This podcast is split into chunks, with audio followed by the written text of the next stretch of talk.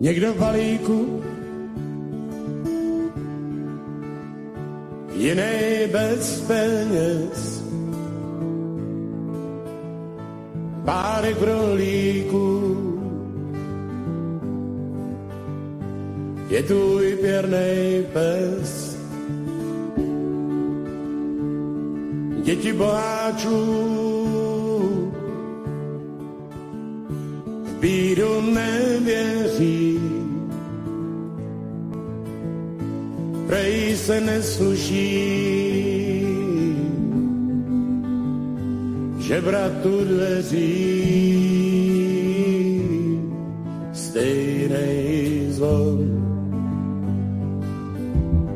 Zvoní ke křtinám i k válce, načty hádky o morálce. Všem nám bude znít stejnej zvon. Sliby muslimů, sliby křesťanů, až ty přestaneš, já přestanu. Vítá vás Petr Václav ve studiu Midgard u pravidelného pořadu Hovory při víně. Kvůli předsudku muži pobytí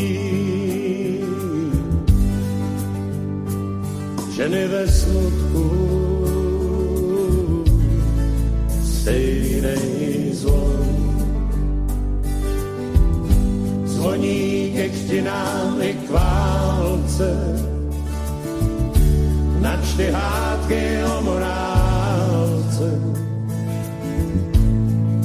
všem nám bude znít stejnej zvon, který pozbýval mou mámu. Budeme rozebírat a budeme si vyprávět o věcech a záležitostech, které jste už možná slyšeli, ale pravděpodobně trochu jinak. Budeme nahlížet do tajné kuchyně těch, kteří nám zamlčují soustavně to, co bychom měli vědět.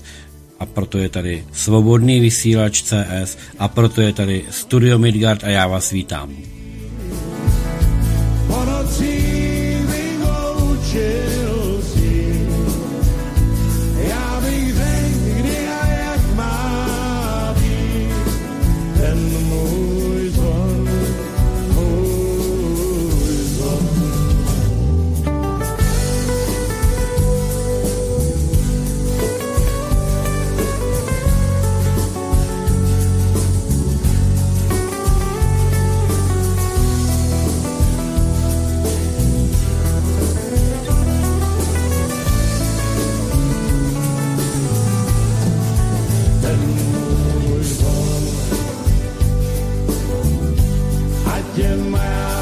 Či bubnem, ať je světlem noži bludnem, ať lidem nedá spát. Ten můj zvon jak dosud žádnej, dokud srdce nevychladne.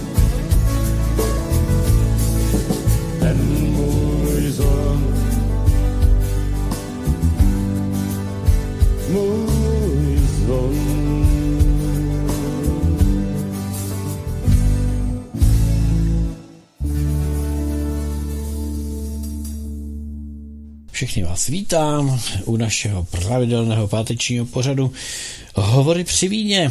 No, vítám pochopitelně mého hosta Karla Světničku. Karle, zdravím tě, vítám tě, ahoj. Ano, já tebe si taky zdravím, jak tebe, tak i naše pověrné posluchače. Nyní, teďka už asi spíše doma, než někde v, na výletě, že byli, tak asi většinou jsou doma, než být to ze záznamu. No, tak doufáme, že už jsou doma, že už dorazili, ne? a že ty, co budou poslouchat ze záznamu, to teď neposlouchají, pochopitelně. Leda, že by si to zopákli, ale to pochybuju, eh, že by mm, jsme měli pro ně takovou cenu, aby eh, nás poslouchali dvakrát. I když vše je možné, protože zítra to Jarda bude třeba reprízovat, no a, a všechno může být úplně jinak, že? Takže vítáme všechny, jak tak, tak, tak, i potom, i na tom. Tak eh, jsme se přivítali. Karle, eh, než se tě zeptám, eh, jakou, jakou jsi měl eh, týdenní eh, snůžku příběhu a všeho, co jsi prožil, tak eh, já radši řeknu, kdo má dneska svůj svátek, aby jsme ještě se k tomu dostali. Eh, dneska slaví Zory, ne Zoromstitel, ale ta Zora, 26. ledna v pátek slaví svůj svátek 1734 zory. Je to 178. příčka v četnosti užití tohoto jména. Zora, Zorka, eh, různými, různými eh, dalšími, je to jméno opředeno zdrobnělinami anebo tvary. Eh, rozhodné je, nebo rozhodné a důležité je, že my teďko zorám přejeme pevné zdraví, hodně štěstí, pohody, lásky, dárků, prostě všeho, co se zorám líbí a co, co by chtěli. Hlavně to zdravíčko. No a vy, kteří znáte nějakou eh, zoru, tak ji nezapomeňte popřát, protože ji tím způsobíte radost. No a když ji způsobíte radost, tak ji nadělíte zdraví, logicky, takže eh, perfektní perfektní, tak jsme popřáli eh, Zorky slaví, pěkně si to uh, holky Zorky užijte. Já znám teda jednu, jednu Zoru, nebo Zorku, redaktorka Zorka Horka, ale to je vymyšlená postava, takže já Zoru jako takovou žádnou nemám tu čest, abych se s ní znal. Karle, jak jsi na tom ty? No já si pamatuju, ale nevím ještě, jestli vůbec je nebo není, tam kousíček od tebe na sever byla v Olomouci. Říká ti to něco? Ne. Zora Olomouc, čokoládovnu. Jo, takhle, Zora Olomouc, no vidíš to? A to ještě existuje? No právě, že nevím, kde je konec, jestli to existuje, ne, nevím, netuším, to spíš, já nevím. Já zase tak moc nemotám čokolády, já jako radši spíš kousek Já vím, kuzeného že než čokoládu. ty No. pr- vyhlášené, teďko někdo někde říkal, že Figaro, taky čokoládovna, že jo, tak, eh, že taky eh, uzavírají a že ji někdo koupil a hned ji zavřel. No, to je standard, ne? Eh, To je to, jak se rabujou ty země třetího světa, jak nás nazývají. Oni nás nazývají světem třetím nebo země, zeměma třetího světa a my jim lezeme do zadku a máme pocit, že jsme jim rovnocený. Tak už jenom to, že lidi mají pocit, že když se někomu leze do zadku, že, že tomu člověku jsme rovnocený, nebo eh, přirovnávám, je docela hodně zavádějící a tady je lumpenkavárna a spousta jiných a dalších eh, přívrženců eh, různých, různých sekt a lobistických skupin, který zkrátka dobře nás přesvědčují o tom, že když někomu polezeme do zadku, takže jsme svrchovaní a že je to pro nás ve velmi dobrém tvaru. Tak na rovinu. Eh, rovnost člověk člověk je o tom, že si koukáme do očí, nikoli, že si prohlížíme, eh, jestli nemáme tasemnici, takže asi tak. Eh, Takže eh, Zora, Zora Olomouc, no, to je pravda, to, to máš, to, a já neslyším, od- nebo neslyšel jsem o Já tom, vím, že že by... oni myslím, že jestli oni zrovna nebo kdo, kdo vyráběl vlastně ty takzvané čokoládové jazyčky kočičí. Vždycky babička dávala k narozeninám.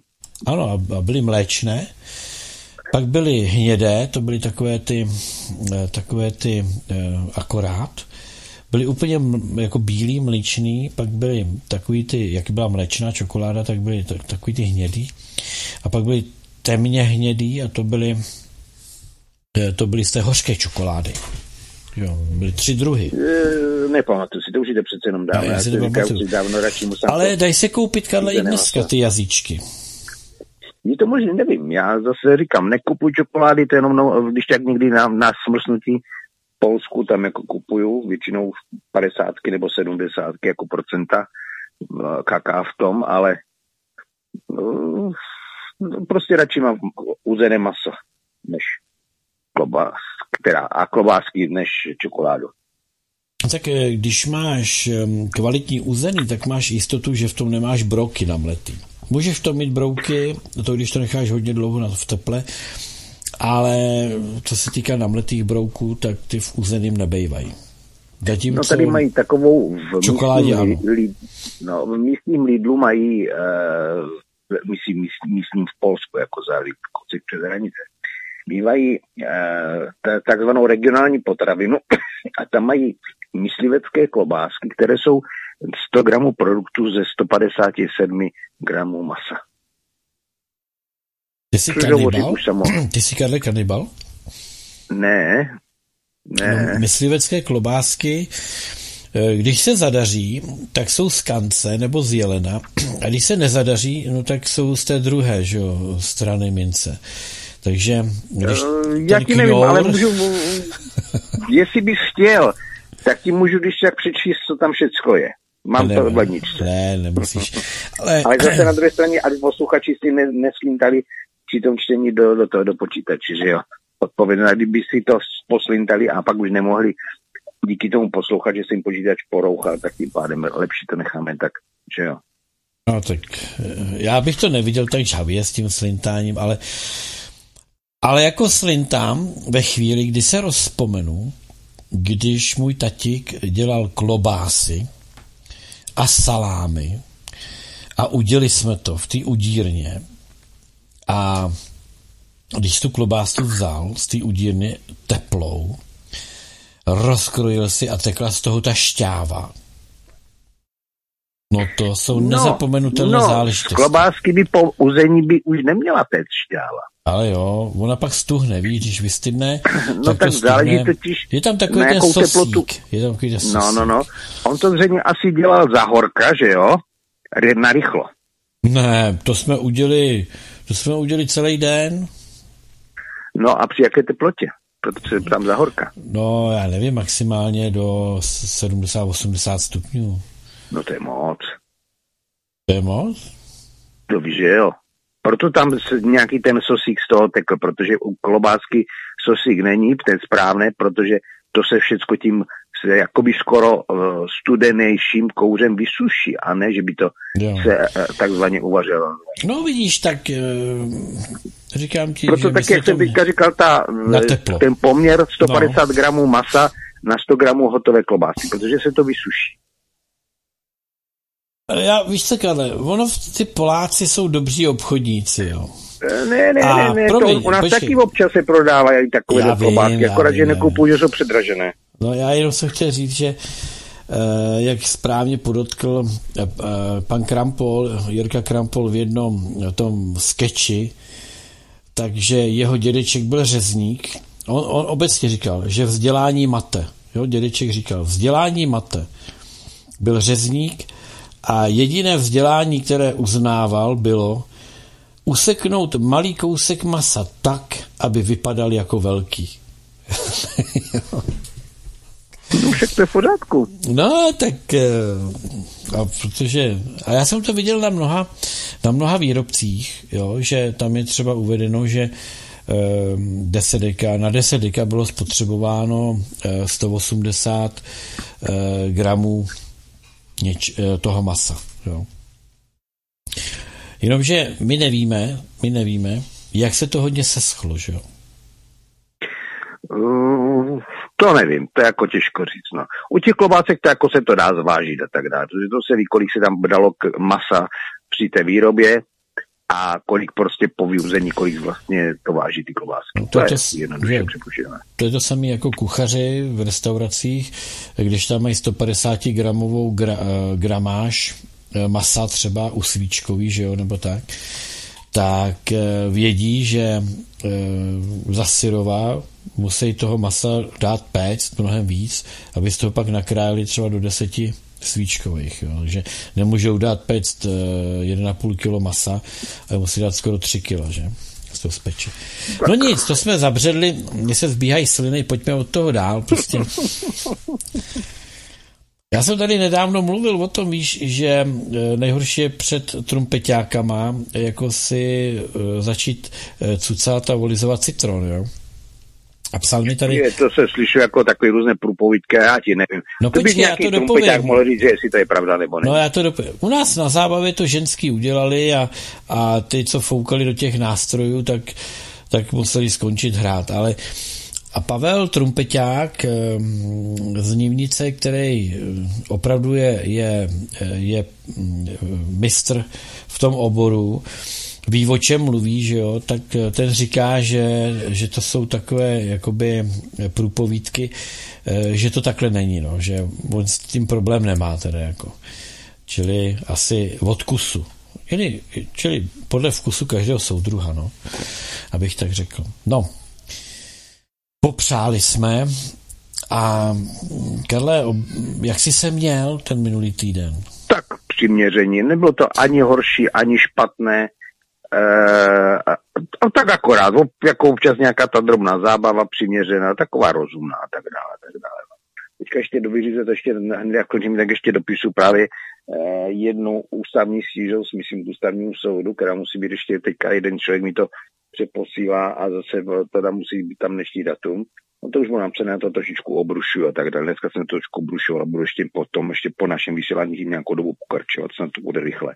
Ty jsi teda brusič. Tak, no tak mělo by to být prostě nějaké takové, tak aby to, a, aby s, s, protějšek, jakož ti soudcové, s tím, e, to je to, co vlastně říkal kdysi Vladimír Merta ještě za totality, jak bych krásně říkal, že na gramofonovou desku musí být e, dávány zakulacené písničky a to z toho důvodu, aby odstředivou silou, jak se ta deska kroutí, aby z desky nevypadla nějaká myšlenka.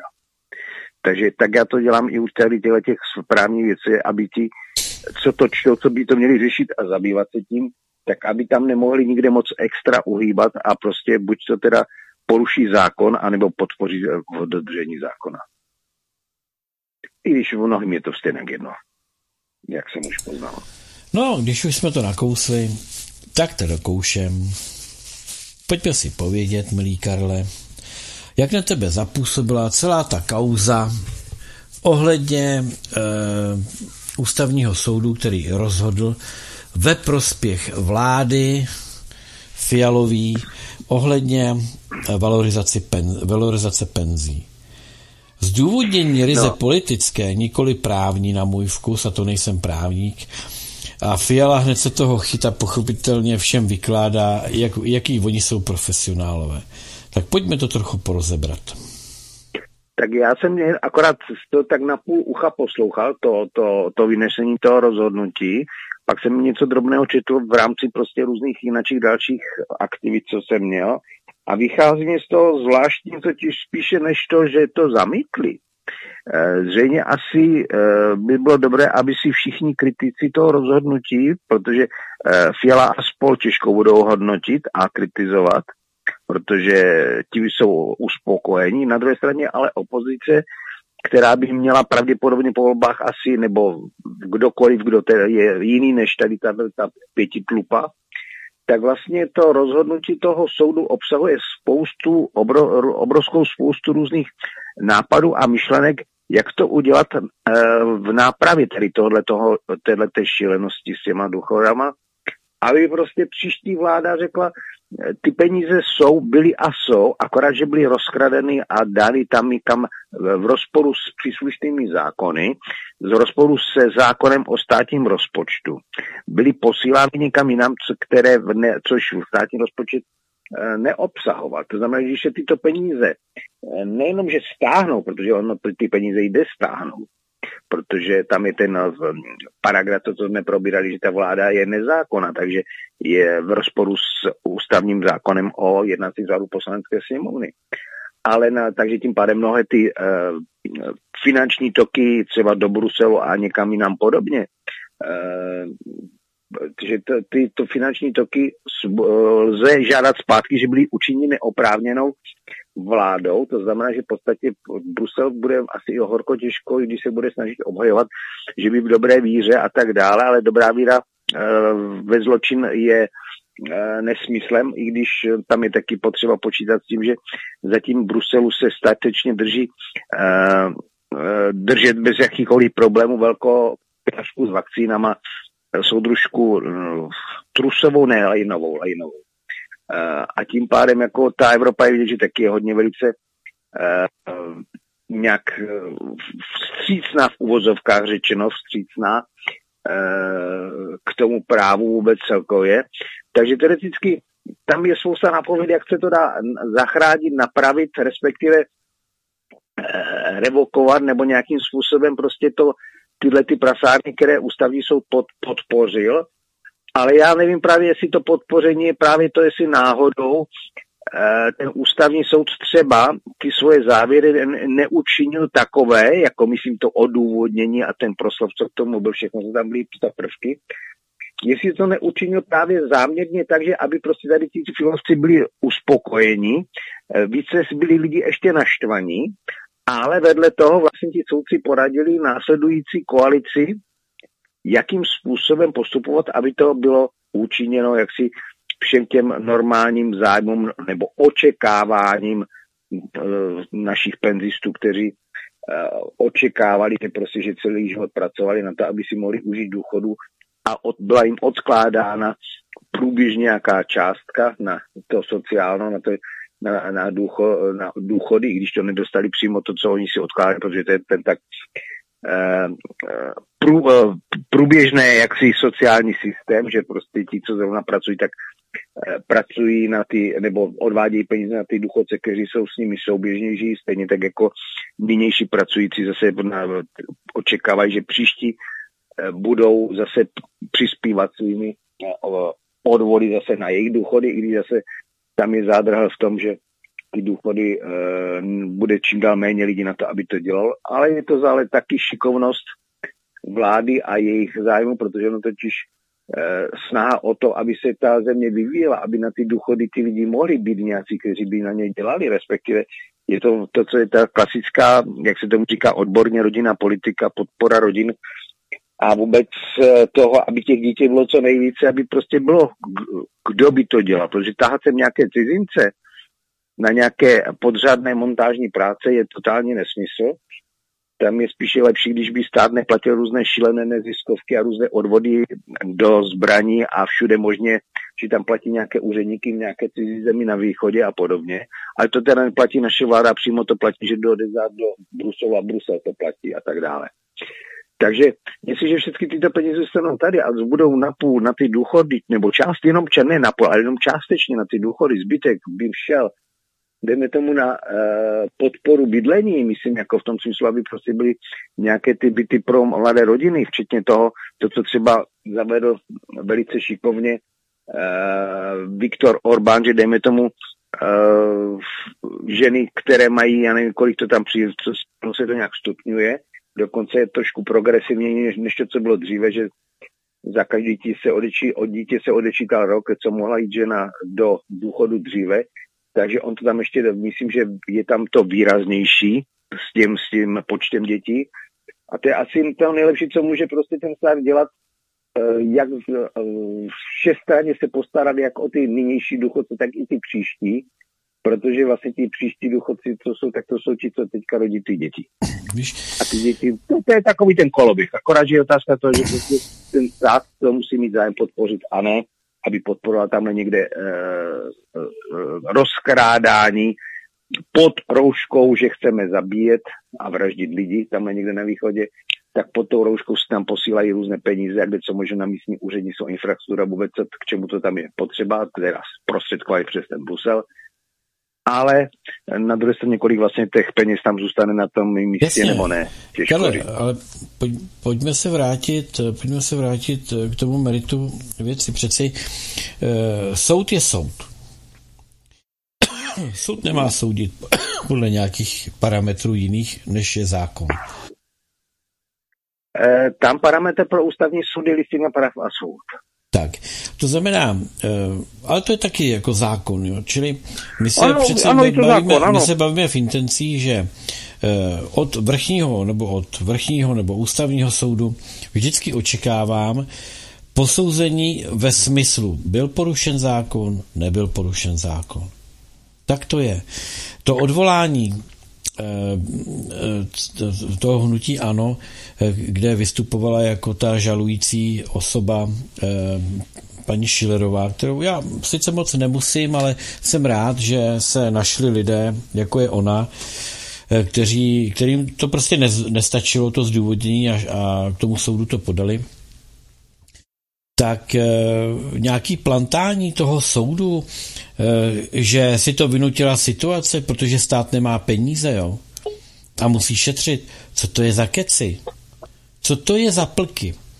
Přeci všichni víme, že všechno to je provázané, e, má dát ti dal. Prostě no, ta, počkej, promiň, je, ta, ta, no. ta, ta valorizace, která není pravidelná, ale která je e, vlastně, jež napověz mi, je výjimečná, nebo je Valorizace je normálně jako... Ne, ne, ne, my se bavíme o té valorizaci jiné, Karle, o té, která nastane, když. A mně vypadlo to slovo. inflace postoupí.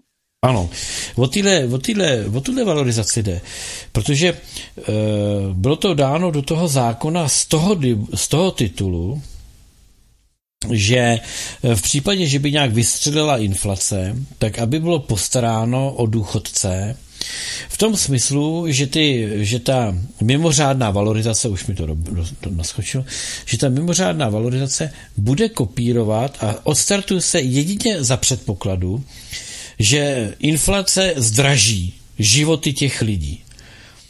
A ví se, že ta inflace nasype do státní kasy obrovské množství peněz. My víme, že e, za první tři měsíce, pardon, za první tři kvartály roku 2023 vybrala vláda tři čtvrtě bilionu korun na daních víc než ve srovnatelném období předchozího roku. Jinými slovy, nějakých, já nevím, 30 miliard přeci tím bylo nádherně pokryto. Takže zdůvodnění, že na to nejsou peníze, je úplně lichý, protože to není pravda. Protože právě to celé bylo nastaveno takovým způsobem, aby to nezasahovalo do stávajících, řeknu, rozpočtových parametrů, ale že aby to nastalo jedině za předpokladu, že nastane příliv neočekávaných peněz nebo neplánovaných peněz do toho rozpočtu. Protože když najednou vyskočí inflace, tak s tím ten rozpočet nepočítá. Rozpočet počítá s nějakou tradiční inflací e, plus minus pár procent, ale ne, že to bude dvojciferná inflace. Takže e, tak, jak toto mělo způsobit sice zákonem garantované, ale v rozpočtu nekalkulované výdaje, tak ta inflace zároveň způsobila neplánované, ale velice výrazné příjmy do státního rozpočtu. A mě mrzí, že s tím nikdo takhle nepracuje.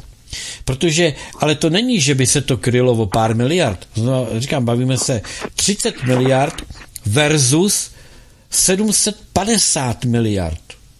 Tak jak na to nemůže být? Co to je za lži? Chce mi tedy někdo no. říct, že někdo rozkradl mimořádných 720 miliard nebo 750 miliard? Promiň, už ti dám slovo. A jedna, a to je druhá, je první věc. A druhá věc je, že to bylo retrospektivně. To znamená, že když by i proběhla ta změna toho zákona, tak může proběhnout od data následujícího někdy a ne, že smazala tu mimořádnou valorizaci ještě před tím, než došlo k tomu nějakému eh, pokřivení toho zákona. Takže pořád tam je dluh vůči těm důchodcům. Říkám to správně? No, tam je trošičku jiná, Petře. Ona ta vláda se má chovat účelně a hospodárně. To je základem prostě vůbec i zákona o státním rozpočtu a tak dále. Což ona se chová účelně a hospodárně, akorát ta hospo, účelnost je pro ně, pro ně někde, kde si na východě. A místo to, aby to bylo, byli její občané. Co se týká té inflace, tak tam je to, proto je to taky dáno těch, ne, ohledně těch skoků či neskoků e, inflace, ale tam jde o to, že protože tam těch je 5%, že až se dosáhne ta 5% inflace od předchozí zvýšení důchodu, to znamená, že někde ta inflace může být 5%, jdeme tomu se to zvýšit za dva, za dva roky, ale někde to může být taky za dva měsíce. Víš tady na to, co tady vyvádí, ty, vyvádí Fiala a spol. Takže je to otázka opravdu toho, že uh, prostě ty peníze, které měly být použity vůbec ve prospěch blaha vůbec naší společnosti a našich občanů, tak naopak je tím nějak to blaho uspokojováno někde jinde v nějakých jiných zemích.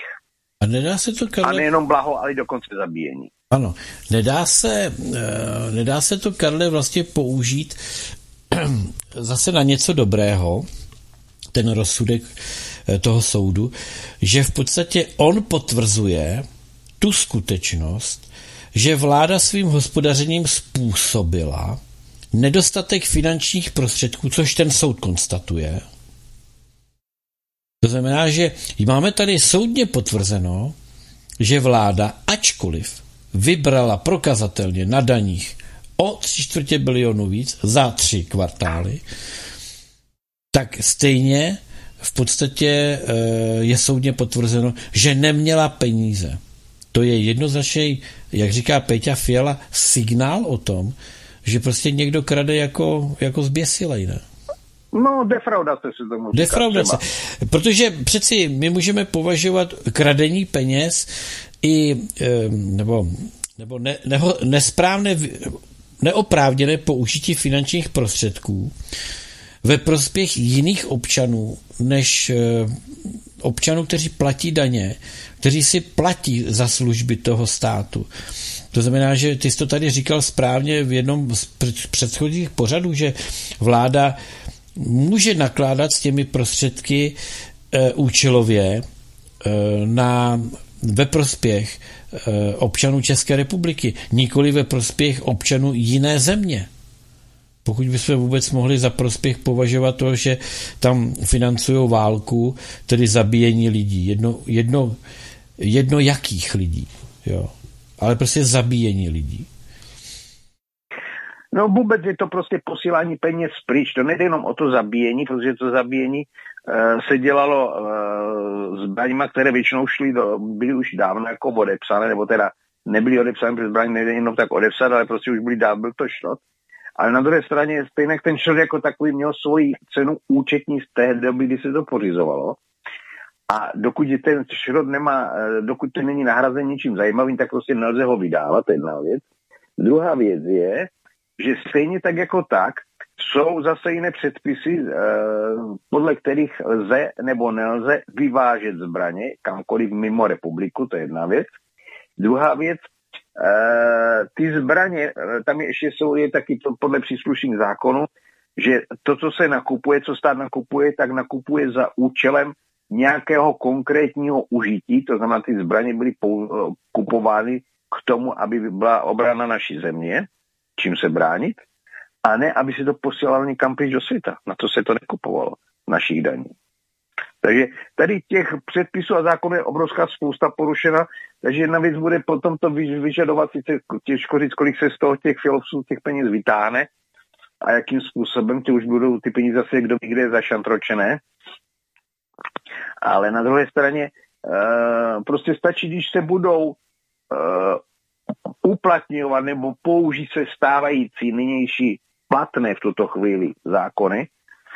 Tam není žádná retroaktivita, tam ty zákony jsou platné stále, akorát, že prostě příslušní státní zástupci to ignorují, to, že ta vláda eh, dělá s našimi penězi to, co dělá, protože v ostatě to je taky možná důvod z toho, proč nám stále drží toho uh, Igora Stříže, který je všeobecně známe z, z médií i z dokumentace, že se jedná o nacistickou a bolševickou zločineckou zrudu.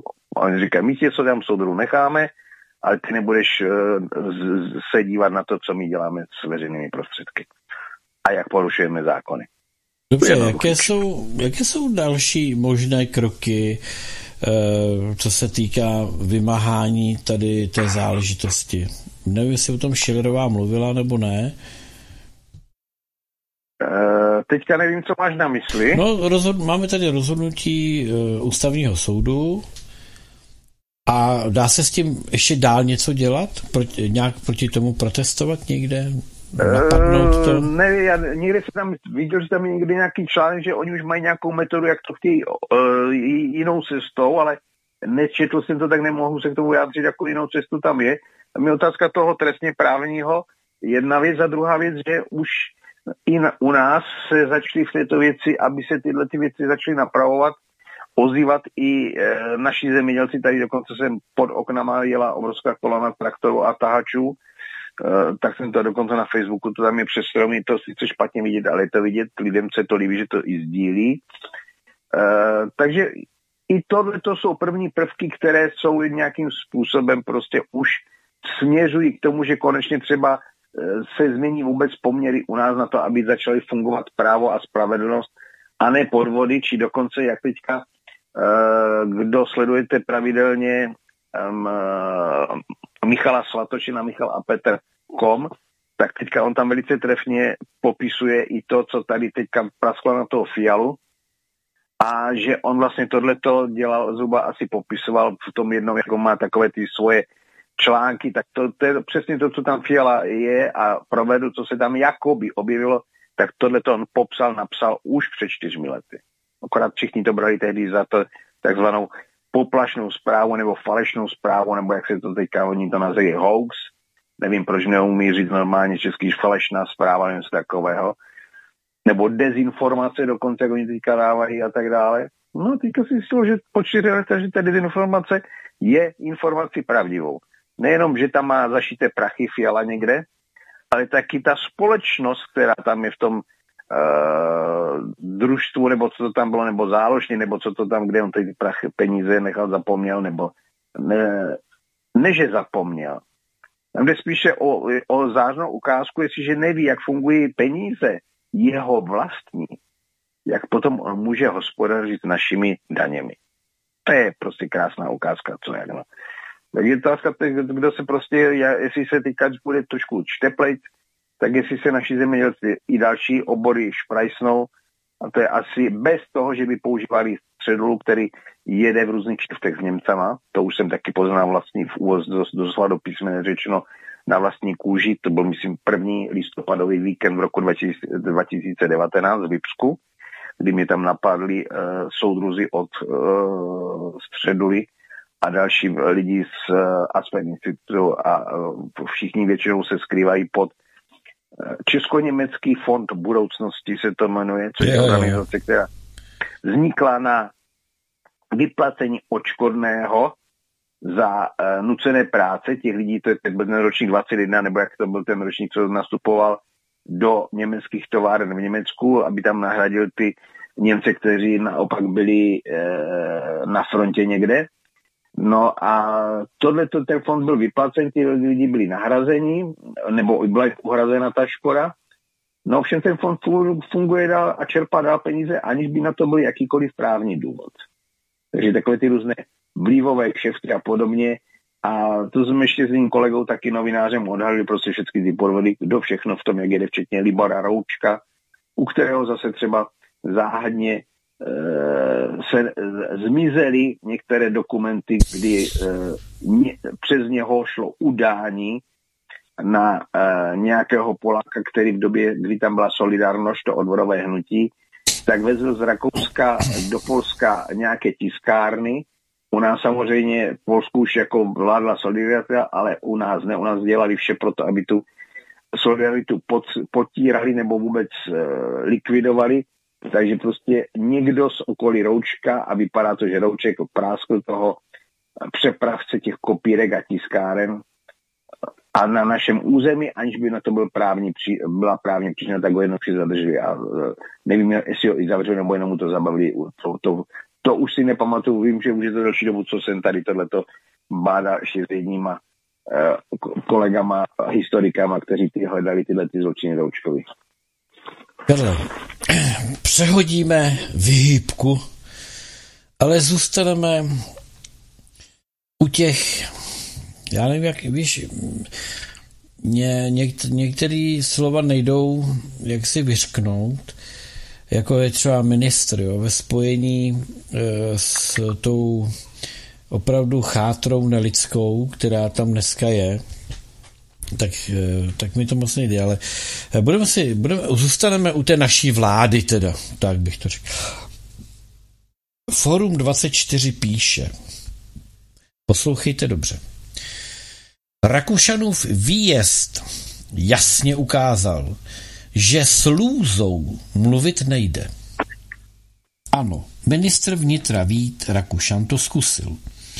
Je obdivuhodné, že na to měl žaludek a taky je pozitivní, že se nebál a neschovával se před svými kritiky v cukrárně jako někdo, koho je asi zbytečné jmenovat.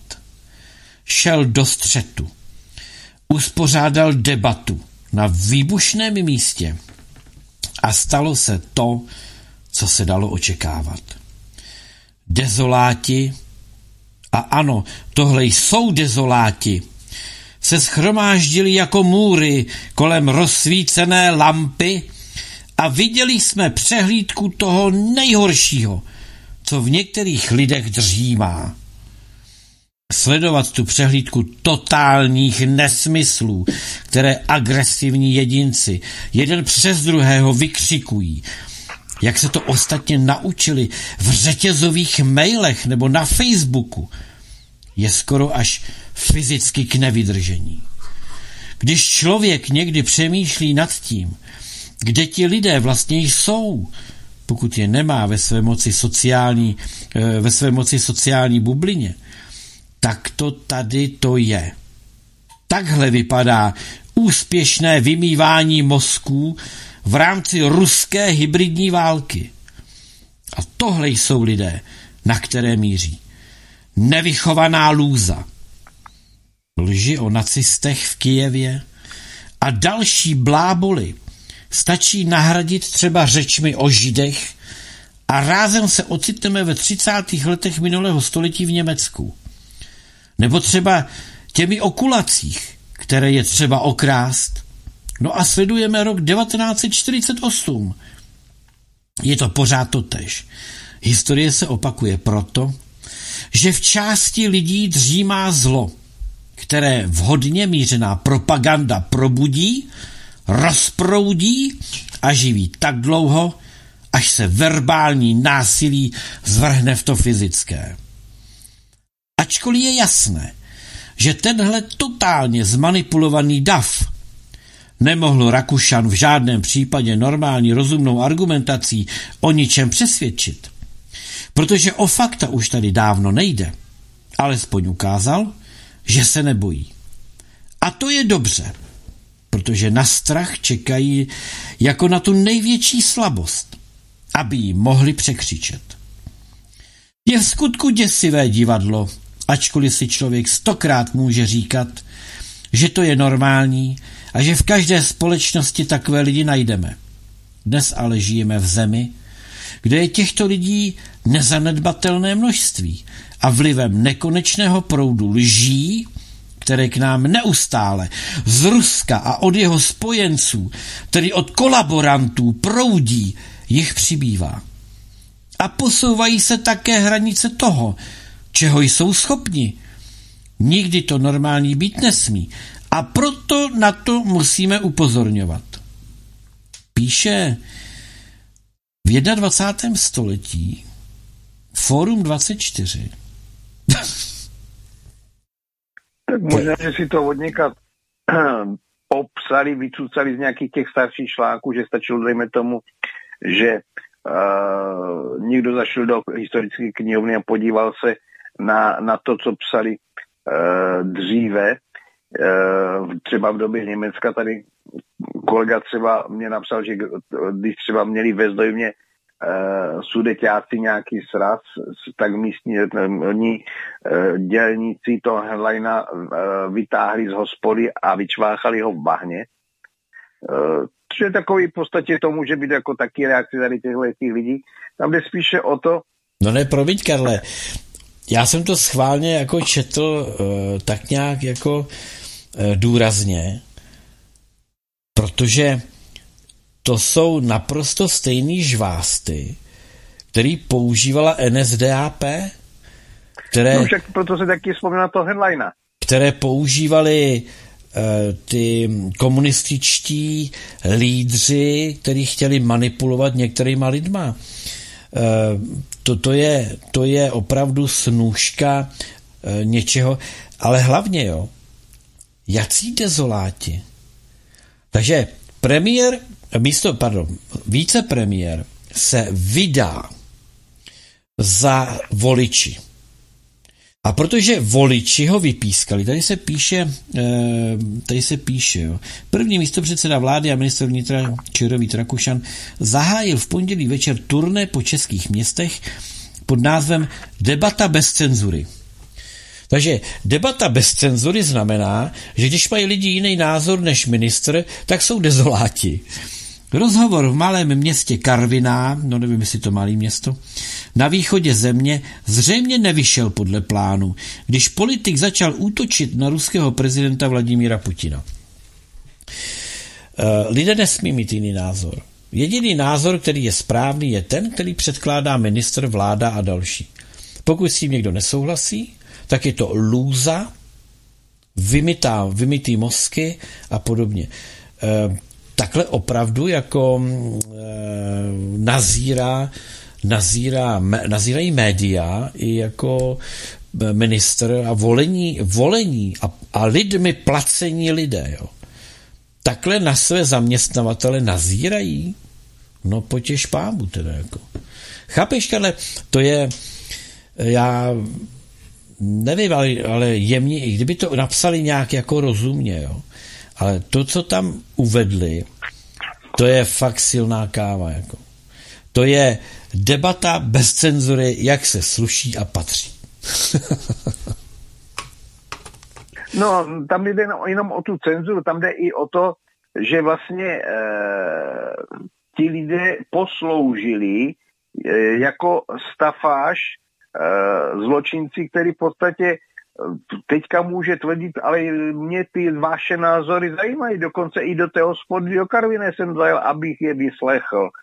A podívejte se, jak já jsem vstřícný, že jezdím za lidma, abych vyslechl jejich názory, co si myslí nebo nemyslí, jakým způsobem vlastně chtějí nebo nechtějí něco dělat, co bych měl já napravovat a tak dále. Že no, zjistil jsem, že v té Praze se to nedá jenom tak furt sedět, tak jsem se vydal mezi lidi, abych to zjistil, co a jak. E, známa, e, která je e, v jedné ústavní instituci, myslím ústav, ústavu, ústavní instituce jako z ústavy, ne, že by to ústav, a která napsala k tomu o té návštěvě si tam jede nebo nechce podívat na toho Rakušana, a říká, napsala velice krásně a hodně, je v tom hodně moudra. Hodně jsem o tom uvažoval, ale nakonec mu tam PR zvyšovat nebudu svou přítomností. On je vůči jakékoliv kritice naprosto imunní a nakonec to ještě otočí ve svůj prospěch, že si přijel vyslechnout kritiku od lidí a odteď už bude jiný, lepší. Lidi mu na to možná i skočí. Ne, škoda času energie jen odvádí pozornost od dozimetru a jiných věcí a chystá se na to, aby přežil, když fialová vláda padne. Krysy opouští její loď a tohle je král všech těchto hlodavců. Tohle to jsem dostal no, k tomuhle tomu velice komentář, velice trefný. Právě to je totiž to, co uh, lidi sice přijdou za nadávací a netuší, že vlastně tím nadáváním je to ta nejdokonalejší, nejdokonalej vymyslená předvolební kampaň, protože eh, on na jedné straně, jak se říká, ukazuje to, jak těm lidem naslouchá, na druhé straně lidi si to, ale tady tyhle, protože tam na to nadávají a spílají mu za tyhle ty podvody a vůbec to, co tam je. A on to v podstatě odpálkovává různými, různými lživými výroky. A vymlouvá se. Takže ti lidi prostě vidí, že ti ostatní jsou tam na tom naštvaní a je to Karle, natoč se prosím tě k mikrofonu. Natoč se k mikrofonu. Prosím? K mikrofonu no, se já natoč. jsem stále stejně. Jsem stále stejně. Nebylo tě slyšet, někam se jako bylo odvrácený. Nevím, já mám furt, stejně jako, Te, takže teď tě to ne, netuším. No. no, no. Takže v podstatě tím, že lidi vidí, že tomu eh, Rakušanovi tam nadávali, tak si to navzájem sdílí přes Facebook a různě posílají různé filmové záznamy, že třeba ten článek, co tam byl k tomuhle tomu, už vydaný na iDnesu, ještě v době, kdy ta uh, akce stále ještě běžela, tak už na iDnesu vyšel článek o tom, jak, tam, jak mu tam nadávají na, já nevím, jak tam byli, myslím, fašisto 8 nebo něco takové, nějaké takové, už si to nespamatuju, Uh, uh, demisi fašisto řvali v Karvině na Rakušana v debatě bez cenzury. To, tak se jmenuje článek na, na iDnesu. A tam v tom článku je právě i celý záznam z tohohle toho, to znamená, že přes i dnes se to šířilo taky nejenom lidi na sociálních sítích, opravdu prostě reklama, která je dělaná ve prospěch toho, že on má vlastně tady tuhle tu volební kampaň, která tam jako jede o 106, taky nevím, kolik tam vlastně bylo, zhruba někteří místní říkají, co se tak navzájem znají, že zhruba třetina byli policisté v civilu, takže tím pádem oni vytvářeli jakoby stafáž podle těch policistů, aby těch lidí tam bylo více, jak to ty lidi zajímá, jak prostě si přišli poslechnout velkého Vítka. Ale už hodně vlastně napovídá to, že on uh, pod, jede tamhle do Karviny na uh, akci, která se jmenuje Hovory bez cenzury, nebo jak on to nazývá. No ale na druhé straně, co pak máme nějakou cenzury. cenzuru, nebo debaty bez cenzury, my snad máme nějakou cenzuru, když on potřebuje tamhle debatovat bez cenzury. Tím pádem on přiznal, ano občané, já minister vnitra vím o tom, že ta cenzura u nás je. No počkej, Karle. Takže další takové přiznání, no, jak se to má ve skutečnosti. Co přiznání? Uh, nebylo, netrvalo dlouho. No tak my o tom pod... víme všichni, že ta cenzura je. Akorát Já vím, v podstatě ne...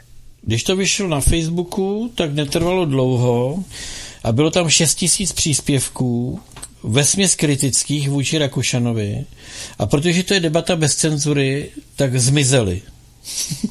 byli vybazány. Ale to by, myslím, že mizeli hlavně ty, co byli na uh, jeho, jeho facebookové stránce. U ostatních si mně zdá, že zůstali, nedíval jsem se teďka poslední dobou, kolik tam bylo, vím, že tam bylo, myslím, 9300 komentářů uh, u toho záznamu, co tam dělal uh, Ivan Smetana tady s od Frýdku místku, takže tam bylo myslím 9300, nevím kolik tam je teďka, nedíval jsem se, ale v každém případě uh, máš pravdu v tom, že opravdu mnohé ty diskuzní uh, poznámky a připomínky a to, co se prostě nelíbilo soudrům, cenzorům, tak mizelo uh, velice rychle. Ale až druhý den, prostě až si na to dali soudruzi čas, až se vrátili znovu druhý den do práce, protože předtím měli asi dlouhou šichtu, když byli tamhle někde v Karviné, nebo tamhle někde v Karviné, tady od nás pár metrů. A je zajímavé, uvidím na to, jak to bude vypadat v těch jiných městech, jestli, ale tam to asi nebude tak bouřlivé, že to asi zřejmě eh, zase ti, ti uh, jeho marketéři, ti, co mu organizují tuhle tu volební kampaň, jim nedošlo, že to mělo postupně gradovat, a ta Karvina měla být jako poslední, protože v jiných městech si nemyslím, že by byli ti lidi takhle uh, otevření, jako tady teďka v té Karvině. Ne, to si nepochopil, Karle, promiň, to si nepochopil. Eh, to je právě tak, že začali v Karviné, kde to bylo nejbouřlivější a budou končit v Praze a budou říkat, vidíte, ministr objel republiku a už to lidem došlo. V Praze už to nebyla Karvina. V Praze sklidil potlesk, protože je vidět, jak je účinné, když ministr vyjede mezi lidi. Chápeš, takhle to udělají. No, já ti teďka nevím z fleku, uh, jestli to končí v Praze, nebo kde to končí. Já, já vím, nevím, taky nevím. 23. Jo, nevím. viděl jsem, kde ten seznam, a viděl jsem, že 23. Uh, března, jestli si to dobře pamatuju, by to mělo být tady někde v Havířově. Tak si počítají s tím, že tak, jak se to rozvířilo v Karvine, že se to v Havířově zase rozvíří, nevím, těžko říct. Nedá se, nedá se usoudit, posoudit, jako jakým no. způsobem, co se to vyvine, či nevyvine, kdo má nebo nemá, eh, jak zájem prostě na něho jít po druhé, aby si po druhé na, to, na něho zanadával nebo zanadával a tím pádem mu zvyšoval imič mediálních různých těch. Teď mi to došlo, uh, Karle. Teď ty jsi z kraje dezolátů, to. No, no, jsou to asi dezoláti, ale já, já teda... Ty jsi z kraje dezolátů. Všichni, tady jsme všichni dezoláti. No, my, my všichni jsme gogo. Eh, pojďme si pustit zajímavou reportáž. Eh, Karel se už o ní... Ve vysílání je teď s námi politolog Lukáš Valeš. Pane Valeši, dobrý večer. Řekněte, jak to celé vnímáte. Skutečně si premiér nebyl vědom, že má vložený milion korun v problematické finanční instituci, která je navíc podezřelá z praní špinavých peněz. Je to jen jakýsi omyl, jak uvedl, a jaký signál tím vyslal směrem k lidem? Hezký večer. No, bohužel samozřejmě velmi silně negativní. Pan premiér jednak přestoupil zákon tím, že neuvedl do něhového přiznání ten v úzovkách jenom milion, možná jsou to pro něj drobné, ale pro normálního člověka ne a tak to taky bude veřejností posuzováno. No a pak je tady možná ještě mnohem závažnější věc, kterou naznačil Jana Kroupa, kterou, eh, která zazněla na konci té reportáže. To je velmi podezřelá záložna, kde se skutečně schromažovaly peníze lidí, kteří byli byli na hraně zákona. Zmizelo z ní několik desítek milionů eh, z peněz, které měly jít Ukrajině na nákup zbraní a eh, ta, je proběhla tam hloubková kontrola České národní banky a zajímá se o ní policie. A to je samozřejmě pro prestiž pana premiéra možná ještě horší než právě to přestoupení zákona, že tady neuvedl ten milion jako svůj podíl v tomto družstvu, kde neměl jenom konto, ale jak už správně bylo řečeno, konto znamená také podíl v družstevní záložně. Pane Valeši, my moc děkujeme za váš komentář pro hlavní zprávy a přejeme hezký večer. To byla Prima CNN News. Eh, to bylo to, jak Karel to ťuknul na začátku, že eh, se tady opravdu eh, budou rozkrývat některé věci. Karle, myslíš si, ano. že to byla jenom taková metafora? Určitě ne, protože metafora nemá účetní záznamy, má ti dál, někdo někam něco vložil a někdy to tam, někde to tam má. To není metafora, to už je prostě konkrétní účetní finanční transakce. No, ještě já to navážu, jo, takže eh, já to zhrnu teda a provážeme to, takhle jsem chtěl říct. Takže máme tady situaci, kdy český stát nemá peníze, musí si půjčovat. Máme obrovský, obří schodek, a ani ten obří schodek nám nestačí. Na druhé straně eh, tady máme rozhodnutí ústavního soudu o tom, že opravdu stát nemá peníze, proto nemůže valorizovat důchodcům eh, jejich, přiznat důchodcům jejich valorizace a takže rozhodnutí o změně zákona je vlastně správné a pochválil, pochválili Fialovu vládu za prozíravost. Na druhé straně se ukazuje, že vláda vybrala enormní množství peněz na daních. To ale pozor, to nebyly daně, eh, které platí, dejme tu, podnikatele, eh, firmy a podobně. To byly daně, které platí zejména zaměstnanci a všichni lidé, kteří nakupují cokoliv, protože to, to ten sčot těch eh, tři čtvrtě bilionů korun vybraných nad rámec čili vybraných, eh, řeknu neočekávaně, vybraných díky té inflaci, eh, je z DPH, eh, z různých spotřebních daní a pochopitelně ze záloh nebo zálohy na daně zaměstnaných lidí. Jaké to číslo bude skutečné, až se to sečte, tak budeme asi ohromeni.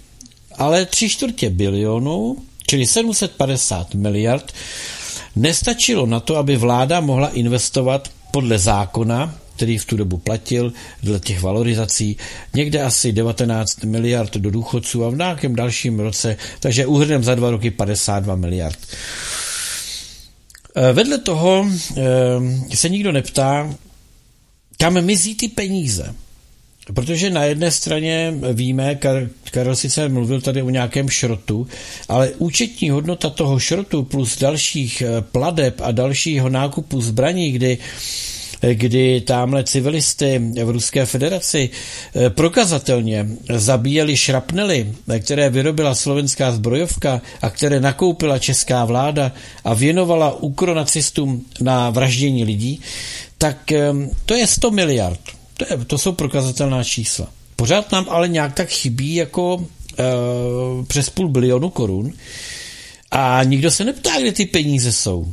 A ejhle, najednou vidíme, že pan premiér má milionek na svém kontě eh, v pochybné, v pochybné záložně a ta není pochybná tím, jak se všechny záložny vyčistily předtím, protože banky je nechtěly. Ta je pochybná tím, že krz tuto řekněme, finanční instituci v podobě záložny, družstevní záložny, proudí finance na Ukrajinu. Asi pravděpodobně různé ty sbírky a tak dál. Čili figuruje ještě na ukrajinské straně jakýsi člověk jménem Fiala, o kterém nemůžeme říct, zdali je nebo není zpřízněným příbuzným premiéra Fialy. Situace ovšem velice nazrává a nahrává tomu, že pravděpodobně se nám tady budou brzy propojovat určité kriminální e, případy a zločinecké bandy, ve kterých pravděpodobně velmi často bude figurovat takové jméno jako Fiala nebo Rakušan a podobně. Karle, neměla by v opravdu tomu našemu premiérovi nebo ministru vnitra, nebo eh, Černošce, teda, pardon, Černochový a jiným, neměla, ne, není už čas na to, aby jim selhala zbraň? Eh, já nevím, jak je to se selháním, nebo není se selháním, ale na druhé straně oni jsou tak dokonale tím zločinem propojení, že všichni na všech navzájem na sebe něco vědí. A teď je otázka, kdo toho na koho ví více respektive ale v každém případě ti, kteří by to měli vyšetřovat, tak jsou tučně placeni těmi, co by měli být vyšetřováni. To znamená, vláda přiskne větší platy policistům, soudcům, státním zástupcům a ti jsou rádi, že to dostaneme, tak přece si nebudeme tuto vládu pronásledovat, když oni nás takhle dokonale platí. No, takže těžko potom lze usuzovat, co jak, jako tam to akorát lze upozornit na to, nebo připomenout to, co už, když teďka to provedl znovu po čtyři letech, vytáhl Michal Svato, že už to zase na tom Michal a Petrkom, že uh, už tehdy to psal a tam je to rozepsané, on tam má i odkaz na ten tehdejší článek, který tohle to popisoval. Ale uh, jak se říká, kde není žalobce, tam ani není soudce. To znamená ta policie, která je vlastně fialou podplacena, je pod, stejně jako ti státní zástupci a soudci, no tak kdo bude posuzovat to Fialo? To akorát teďka že neucítil nějakou možnost kšeftu a kořistí, tak uh, Rakušan, že teďka se rozjel na takové spanělé jízdy, ale jiné, ono taky vlastně i už jeho si teď dělali spanělé jízdy, ono se tomu říkalo rabování a někteří tomu říkali spanělé jízdy, těžko říct, kdo měl nebo neměl pravdu, ale potom jako jak se říká, no pokud není žalobce, tam, tam není ani soudce, no. Takže hledat prostě, Mám.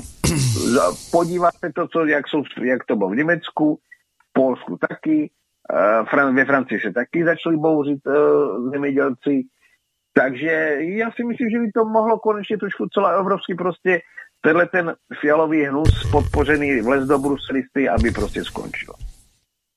Já bych řekl, já s tebou souhlasím, Karle, pochopitelně.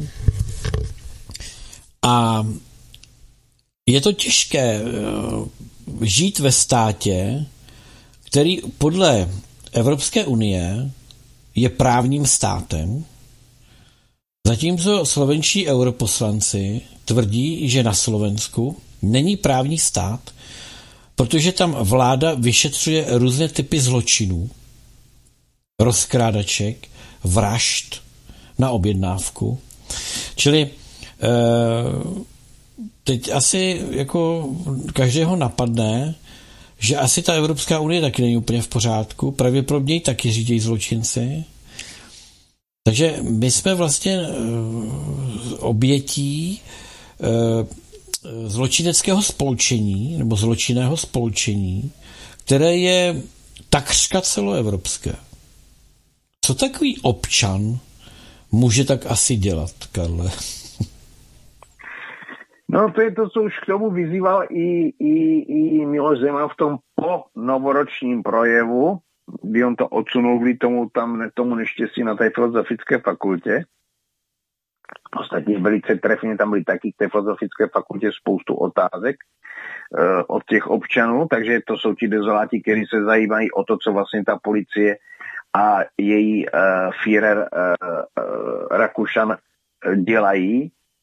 A uh, to je v podstatě otázka toho, kdo, tak jak to ten Zeman řekl, použít ten článek 23 listiny práv a svobod a najít takové možnosti, které jsou uh, hůře napadnutel, napadatelné různými těmi poskoky, které jsou uplacení a skorumpovaní vlastně fialovou, fialovou vládou svými zvyšovanými platy. K důchodci se, ti se neozvou, proto tak jim nezvyšuje, naopak snižuje. Ale policistům, eh, soudcům a eh, armádě se zvyšuje stále. To teda s tou armádou to je takové trošku slabší, protože hmm. tam takzvaně nejsou lidi. No ale... Ale to není jenom u nás, to je všude. Ale ještě, Karle, pojďme si říct, že jako ono vyplynulo takových spousta zajímavých věcí. Ehm, víme, jaká je průměrná, jaký je průměrný důchod. Jo? Žádný záchvat to není. Ale e, vy, takhle, na první, na první slyšenou to vypadá, že si nemají důchodci na co stěžovat. Jenomže ono se ukázalo, že nejnižší důchod v České republice je 83 korun, nejvyšší důchod atakuje příčku 260 tisíc korun. Ehm, a protože se to všechno uvádí v matematickém, Karel mi vypadne, v matematickém průměru, jo, eh, tak to vypadá, jak to vypadá, ale kdyby se udělal vážený průměr, to znamená průměr, který, eh, který jaksi víc odráží skutečnost, protože záleží na těch nižších důchodech víc než na těch vyšších, tak by se ukázalo, že ten skutečný život důchodců důchodci si moc nestěžují. Jo? To, je, to je prostě o tom, že Eh, jsou důchodci, kteří opravdu nemají důvod si zatím stěžovat. Ale to je všechno zatím. Protože mají nějaké peníze, takže jsou schopni eh, případně mají kam sáhnout. Takže vypadá to, že je jako dobrý. Ale musíme to vidět v kontextu vývoje událostí, inflace, nárůstu daní z nemovitostí a dalšího, dalšího zatěžování Eh, tého rozpočtu každé rodiny. Eh, takže dřív nebo později eh, těch důchodců v bídě bude prostě přibývat, jakože jich přibývá, ale ta dynamika pochopně poroste. No a Karel mi nebere telefon, tak to je hrozný, že? No, on si klidně ten světíčka nebere telefon. tak já nevím. No, Čili eh, je potřeba to takhle brát. Jako jestli existují důchody 260 tisíc a existují důchody 83 tis, eh, korun, tak se nedivme, že máme nějaký průměr, nad kterým může někdo zatleskat. A eh, to jsou ty lži.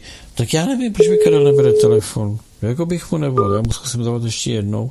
Pokouším se ti dovolat, dlouho no, to, no, dlouho to, to zvonilo, jako to, Karle. To zvonění se vo... já, mě to zvonilo, ale ten čampajdy, který musím cvaknout, že tě přijímám, se mě tam vůbec totiž. A to není uh, poprvé, takže co ten můj mobil blbne.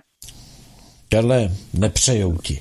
Takže já jsem tady mluvil, Karle, o tom, jo, že prostě, jestli existují důchody 83, Eh, korun a 260 tisíc, tak když se neudělá váženým průměrem, tak pochopitelně pak nám tady vychází house numero, jakési, jakási průměrná suma.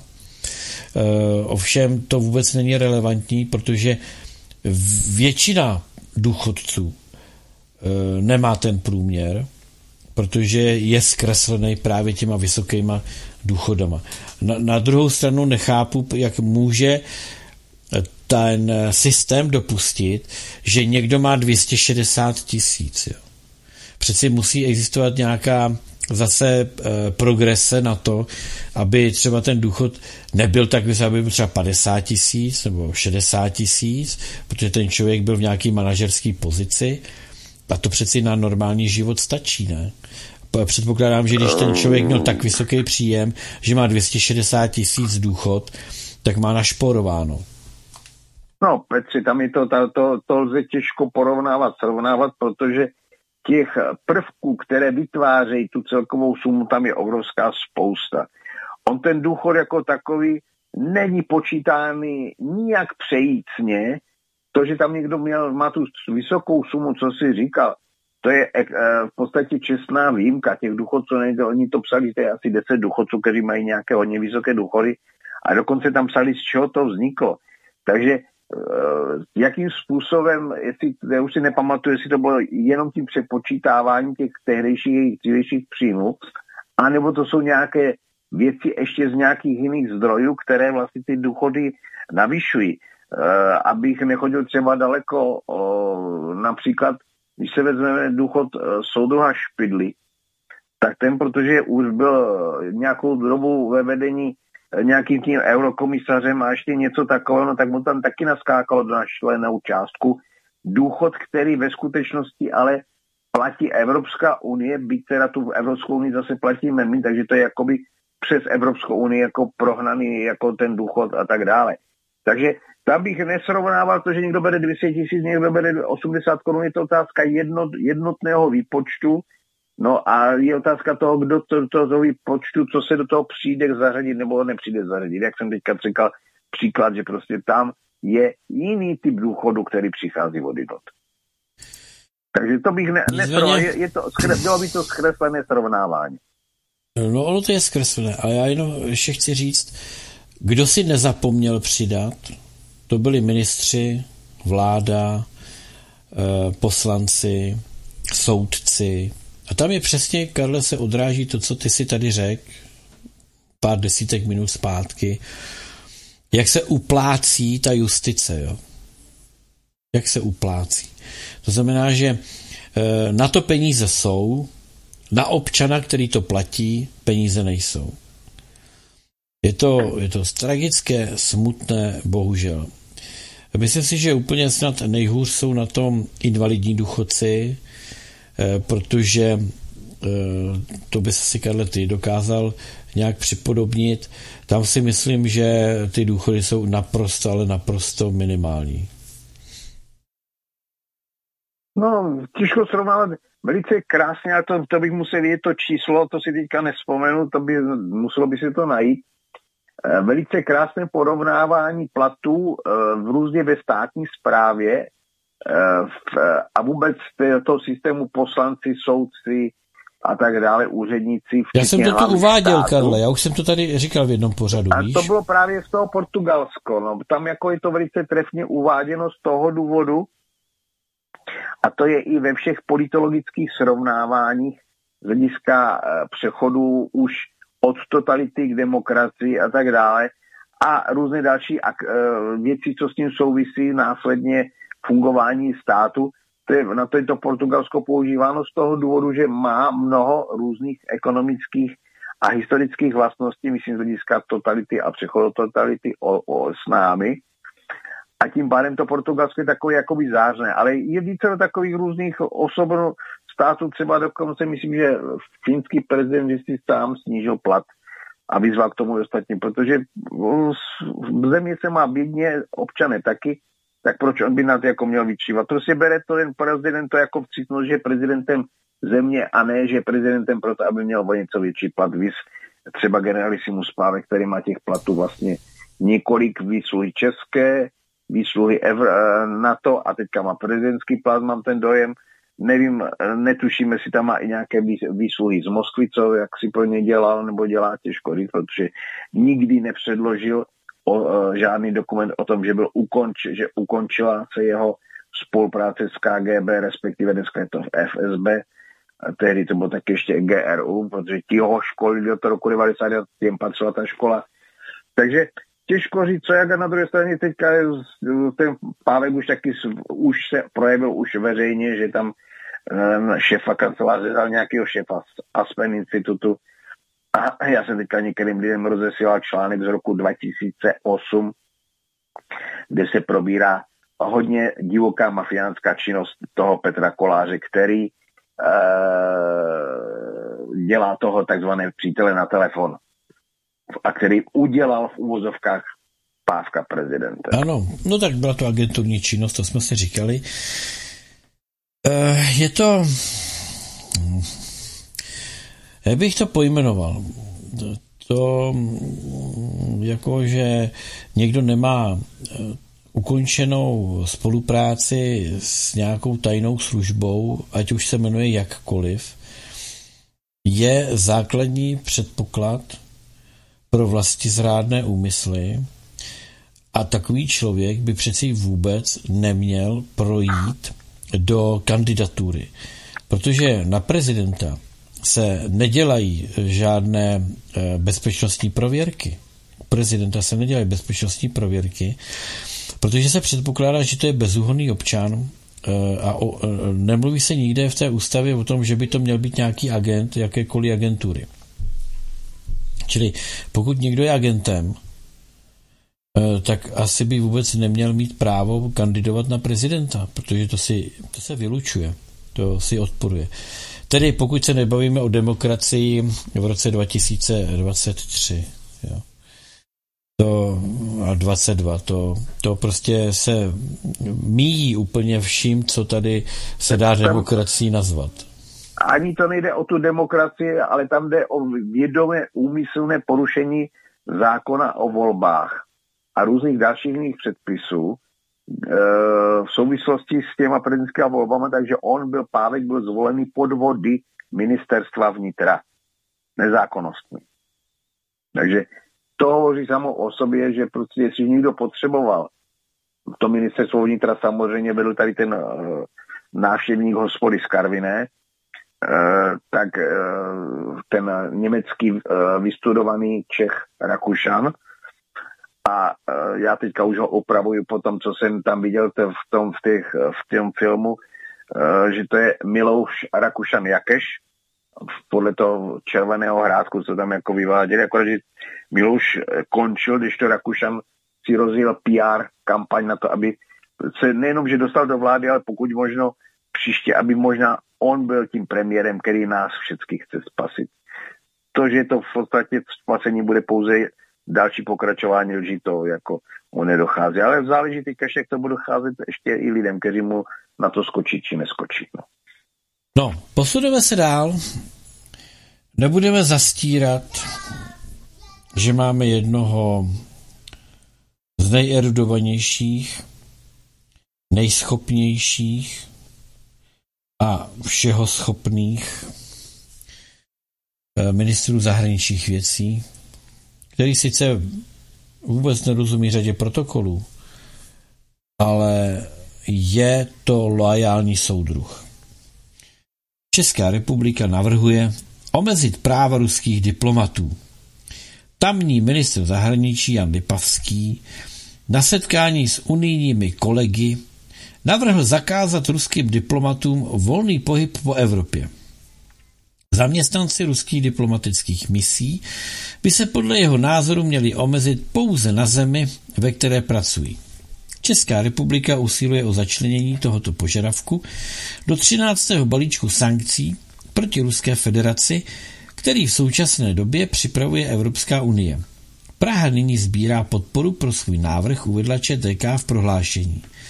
Západní média píší, že Česko se již pokusilo přidat podobnou klauzuli k předchozímu 12. balíčku sankcí, ale nápad v Evropské unii nezískal velkou podporu. Lipavský nevysvětlil, co způsobilo tak diskriminační a otevřeně protidemokratické gesto. Um, jak, jak se na to dá dívat z pozice diplomatických protokolů a mezinárodních práv, Karle? No, tam nejde ani o to gesto, jako jak jsi to nazval, tam jde to prostě o ignorování vůbec ve, veškerých mezinárodních diplomatických úmluv a zvyklostí.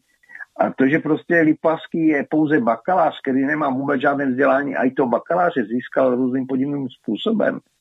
No tak a uh, už když byl v sněmovně, tak se hlásil, že chce být předsedou zahraničního výboru, protože rok byl na Erasmu, na, to, na té výměně studentské, tak to je v podstatě veškerá kvalifikace k tomu, aby on řídil to, co řídí aspoň tak, jak on se domnívá, že to je v pořádku.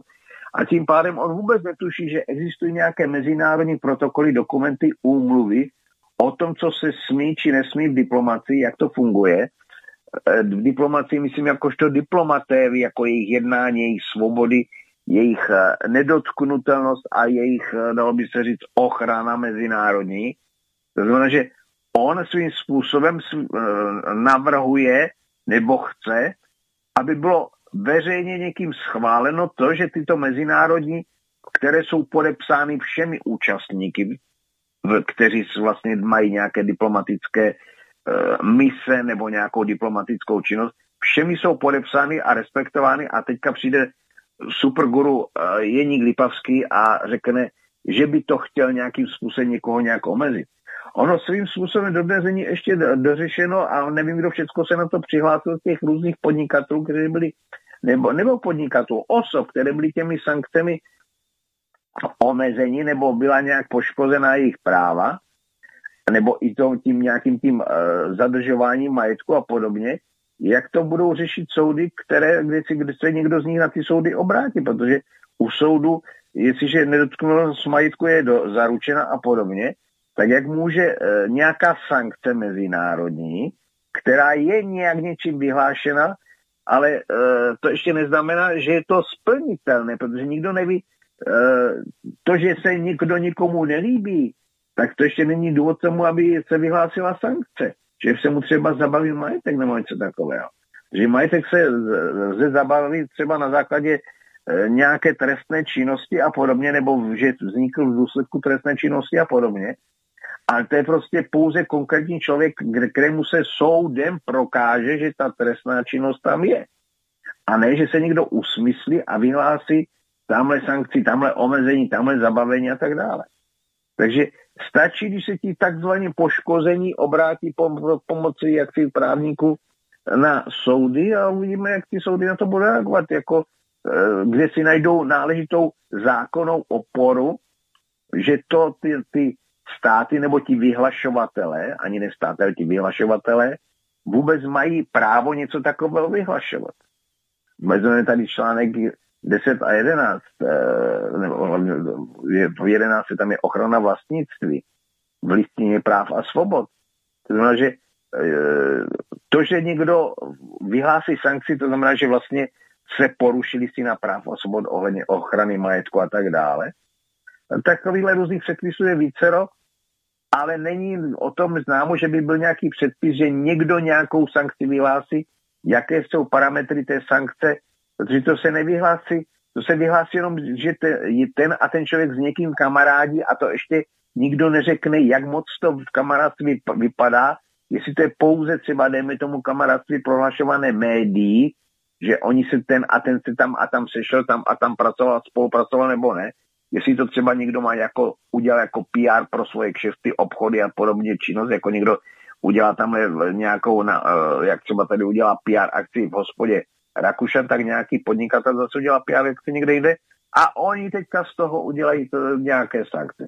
By mě zajímalo, jestli by taky podobně teďka eh, potom, až to padne, Rakušan a ta jeho fialová banda s tím, e, že budou zavadit sankce třeba na tu hospodu, kde ten, že umožní Rakušanovi aby tam prostě dělal svoji propagaci s, lží, s užitím lží a různých podvodů, kdy na tu propagaci dokonce použil za naše peníze různé příslušníky, kteří tam byli, uh, kteří tam nebyli určitě zadarmo.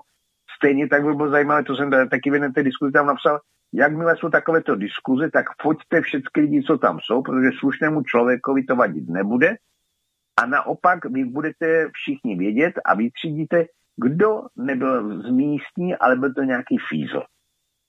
Tak získá se databáze fotografie fízlu. Respektive nikdo z nich nemůže nějakým způsobem z těch fízlů protestovat, protože paragraf 88 odstavce 1 e, tvrdí, že tyto záznamy se dají pořizovat tehdy, když bez jakéhokoliv svolení a povolení když jsou ve veřejném zájmu. A veřejný zájem je, aspoň třeba můj, že prostě nechci tyhle ty zmetky živit svýma daněma. Radši to je třeba chudým, nebo ať je pro mladé rodiny za ty peníze, co tam se všechno rozháže, postavit třeba mladým rodinám byty. A je to, ne, že by jim je věnovali, jako darovali, ale v tom smyslu, aby lidi měli bydlet, může to vlastně město nebo kdokoliv jiný. E, prostě, aby ty byty byly dostupné a dostupné byty jsou základem toho, že prostě e, lidi si budou zakládat rodiny a budou mít děti, které vlastně jsou naší budoucnosti pro naše pokračování vůbec této země, aby vůbec nezanikla díky tomu, že zanikne její obyvatelstvo. Karle, v Litvě se dali do pohybu zemědělci, kteří pochopitelně se přidávají k těm, co dneska se dá říct, že eh, takřka celo eh, kolektivně západního světa.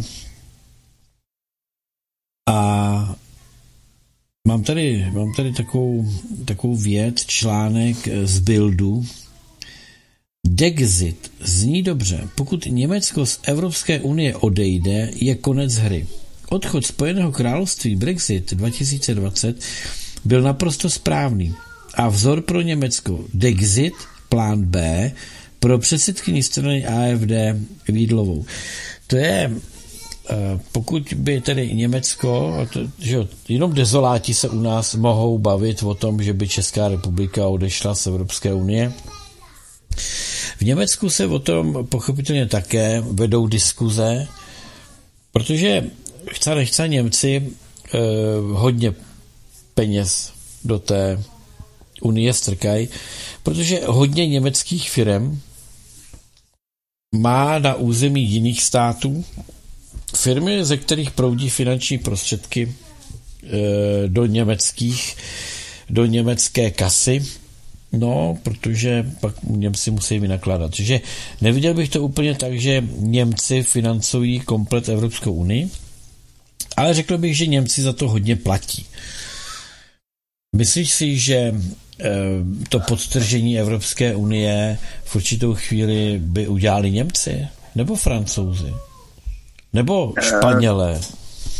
Italové? Těž, těžko spekulovat, Zatím se to asi nejvíce tyhle ty eh, protesty, aspoň teda co tady bylo k eh, dispozici, taky nemusíme vědět o všem, tak největší byly eh, v Německu. Francie měla taky něco, Polsko něco, teďka ty říkal Telitě, u nás to by spíš jako drobné lokálně, jako jsme tady měli na Ostravsku, nebo tam na Chomutovsku, že tam by jeli podpořit do Německa ty protestující. Ale Německo je dostatečně veliké na to, aby když už se tam šprajtnou, tak už jako už to může vést nějakým dalším jináčím změnám, že už nikdo to Uršulu nebude poslouchat, protože oni už tu Uršulu taky znají, že když jim dělala ministerní obrany nebo čeho to tam bylo, takže tam byla taky obrovská spousta skandálů, proto i tak, dalo by se říct, slušně vyponklonkovali a šoupli někam jinam, akorát netužili, že to bude ještě horší než to měli v Německu. Takže tam se dá spíš očekávat, že je to Německo, ale tam je taky nutno počítat ještě s jinou věcí z hlediska organizace a logistiky situace, že e, zemědělci takhle s tou technikou mohou jezdit teďka, protože potom, až začnou jarní práce, tak se budou muset věnovat polím a své obživě a už nebudou moci pomáhat svými stroji v tom, aby prostě dělali nějaké ty blokády nebo něco takového. Takže tady to je potřeba mít na paměti a proto ty zemědělci a vůbec všechny tyhle ty pracovníky, který, kteří teďka mají relativně volněji, tak podpořit, aby to všechno proběhlo co nejdříve a máme už o na leto klid. Nemyslím jako od demonstrace, ale myslím jako klid v tom smyslu, že bude změně, že odejde vláda a budou nové volby. No jasně, tak mě fascinuje, že věci, které byly ještě nedávno nějak jasné, tak dneska už jsou úplně jinak. Že když byl senátor, eh, senátor, bývalý ředitel Huml, senátor Huml, bývalý ředitel dopravní policie, když on byl, byl senátor nebo poslanec? Já ani ty teďka nevím. Čiže on byl, myslím, v obojí. On byl poslanec a potom e, se stal senátorem. Já si myslím, že byl v Senátu, ale to je jedno. Tak můžeme říct, že to byl takovýhle vrcholný politik. v jedné disk- debatě diskuzní naprosto usadil toho redaktora, když mluvil o fašizaci a o fašistech a nacistech, kteří působí na Ukrajině a ten ho začal přesvědčovat, že kde bere ty informace a on říkal, tak eh, je to jednoduché, tak pojďte se na, na Oděsu, dům odborů a tak dál. Eh, to se ví přeci používání nacistických eh, jaksi symbolů a tenkrát se to ještě mohlo říkat, Dneska je svět trochu jiný. Já bych vám rád tady pustil jedno zpravodajství, na které se podíváme jak se kdysi o těch věcech dalo mluvit. Jo? Americký dál. miliardář George Soros ovlivňoval volby do Evropského parlamentu v roce 2014. Vyplývá to z e-mailů, které zatím neznámí počítačoví piráti zveřejnili na internetu. Je to tak, Soros má obrovský vliv a za pomocí nevládních organizací, advokátů a novinářů chtěl, aby strany, které kritizovaly Evropskou unii nebo její migrační politiku, získaly ve volbách méně hlasů. Na dokumenty se teď podívejte spolu s Patrikem Kajzrem. Počítačoví piráti na stránkách DC Leaks zveřejnili více než 2,5 tisíce dokumentů. Jde převážně o e-maily, ale také o projekty různých nevládních organizací, které George Soros podporuje. V roce 2014 před volbami do Evropského parlamentu vznikla řada projektů, která měla zabránit stranám, které kritizovaly Unii a její imigrační politiku, získat více hlasů. K ovlivňování veřejného mínění chtěli využít i profesionální novináře. Píše to ve svém projektu i organizace EU Observer, propagující dění v Evropské unii. EU Observer vybral zkušené lokální novináře, aby se účastnili předvolebních kampaní a vedli rozhovory s cílem podpořit určitý názor v 16 zemích Evropy. Soros ovlivňoval veřejné mínění takto. Z jeho nadace šly peníze na projekty v sociálních médiích, využíval právníky i novináře a tyto skupiny měly ovlivnit evropské voliče. Třeba právě na projekt EU Observer a ovlivňování novinářů dal Soros přes 130 tisíc dolarů obecně eh, vidím jako zásadní problém, že se mnohé podobné osobnosti nebo skupiny snaží vládnout světu eh, bez mandátu k vládnutí. Druhá věc, která mě na tom trápí, je ta, že to má obrovskou podporu mainstreamových médií. Já si myslím, že má eh, dva hlavní cíle. Jeden je vydělávat peníze, peníze a další je ovlivnit, ovlivňovat politiku. Soros dává peníze i na různé projekty v Česku, a to hlavně právě na propagaci Evropské unie nebo na pomoc menšinám. Před lety tady ale narazil, když chtěl vybudovat otevřenou univerzitu. Tehdejší premiér Václav Klaus byl proti. Soros ho pak nazval tím nejhorším, co stělesňuje západní demokracie. Pan Soros je zlo a pan Soros cokoliv řekne špatně, cokoliv udělá je špatně. Ale zpět k ovlivňování voleb do Evropského parlamentu. Z dokumentu vyplývá, že pro Soroše v tomto roce bylo prioritních pět zemí. Francie, Maďarsko, Řecko, Itálie a Nizozemsko. Celkové výdaje Sorošovy nadace na evropské volební projekty v roce 2014 činily přes 6 milionů dolarů. Patrik Kaiser, Prima FTV. No a jsme u toho. Eh, prý je to filantrop a velice hodný člověk a to jsou takové nesmysly, že by eh, Soros měl zájem něco ovlivňovat. To jsou takové ty řeči. Ehm, když ovlivňoval, do jaké míry mohly být ty volby tedy relevantní, když se ví, že ovlivňoval. A přitom, přitom eh, řeknu, eh, jsou tady i částky, ať už jsou něk, pro někoho velké, malé, eh, které šly na prokazatelně pravděpodobně dary, úplatky nějakým novinářům za jejich práci a tak dále. Karle, proč s tím nikdo jako nikdy zpětně nic nedělal? Proč se nevyhlásili ty volby za neplatné? Proč se neuskutečnili nové volby? A tak dále, a tak dále. To jsou otázky, které se pochopitelně každému rojí v hlavě, ne? No, Petře, zaprvé ty úplatky tam nejsou. To se dělá trošku jinak. Tam se dnes, dneska se neuplácí. Dneska se třeba novinář pozve na nějaké zajímavý, tak v vozovkách zajímavý studijní pobyt například. A tím pádem ten novinář sice uh, nedostane žádné peníze, ale prostě má školení, dejme tomu na týden někde u moře, se někde školí vzdělává. Takže on tím pádem, ten, kdo mu to školení u moře na týden umožnil, tak je vděčný. To už ale nelze uplatek říct, že je to uplatek, protože on neučinil nějaké protiplnění že by dostal nějaké peníze a za to dostal nějaké proti, uč, uč nějaké protiplnění. To ne. On prostě pouze byl na školení, které není úplatkem. Takže takhle bych to asi bral jako z hlediska toho obecného tvrzení, co kdo koho uplatil nebo neuplatil, protože to uplácení je vždycky uh, takové nějaké, že uh, uh, obecně se totiž má, když někdo někoho uplatí, že prostě je potřeba chytit do nějakým přebíráním nějakých peněz nebo něco takového, nebo že někde, někde mu nějaké peníze přijdou na nějaký účet. Ne. To je pouze to, že někdo dostane prostě nějaký takový pobyt. To je to, co se třeba i dokonce už i v některých obcích řešilo, že starosta s pár lidmi z rady byli pozváni na nějaký delší pobyt eh, rekreační, eh, který zaplatil třeba někdo, kdo se účastní nějakého výběrového řízení a tak dále.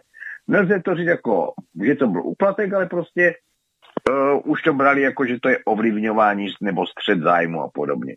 Takže takhle se to dělá, ale trestní zákonník to nedefinuje tak, že by tady tenhle ten pobyt byl úplatkem, ale pouze jsou na to jiné předpisy, ten střed zájmu. Takže tohle to by bylo z hlediska toho Soroše. No ale zase Soroš jako takový ví, na koho obrátit se a má s tím zkušenosti za ty roky, aby mu to uh, nějakým způsobem přineslo nebo nepřineslo nějaký ten užitek. Za ty roky už je to stařík, který je protřelý a zkušený.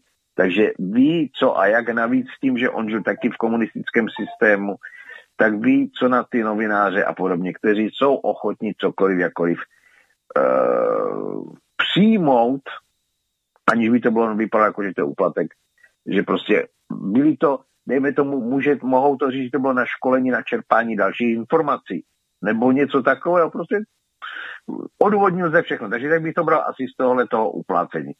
No, to je ten co no, ale ty neziskovky a podobně, tak mě dostávají vlastně peníze jakoby na nějakou činnost i ta, jak tady si jmenoval tu univerzitu, tu středoevropskou, co tady byla v Praze a pak rychle zmizela. Mám že nějakou dobu byla v Budapešti a pak uh, Orbány taky vypoklonkoval.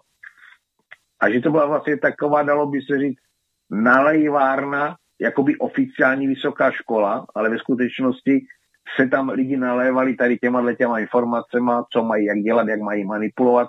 Například soudce nejvyššího správního soudu, nebo nejvyššího soudu, nevím, kde to je, myslím, že nejvyšší správní, Langášek, ten je taky absolventem této středoevropské univerzity od, od uh, Soroše. Takže jako eh, těchto těch prostě tak není to otázka to, že by někdo někoho uplácal, ale prostě mu řekne, ano, když budeš u nás absolvovat, no tak my ti zajistíme potom dobré pracovní místo, dobře ohodnocené. Takže je to úplatek nebo není úplatek? Podle mě to úplatek je, ale není takhle definovaný v trestním zákonníku, že by se dal tento člověk podle toho posuzovat podle trestního práva. No tak jasně, no, tak uh, jasně, že to neudělají způsobem, aby se nechali nachytat na švestkách.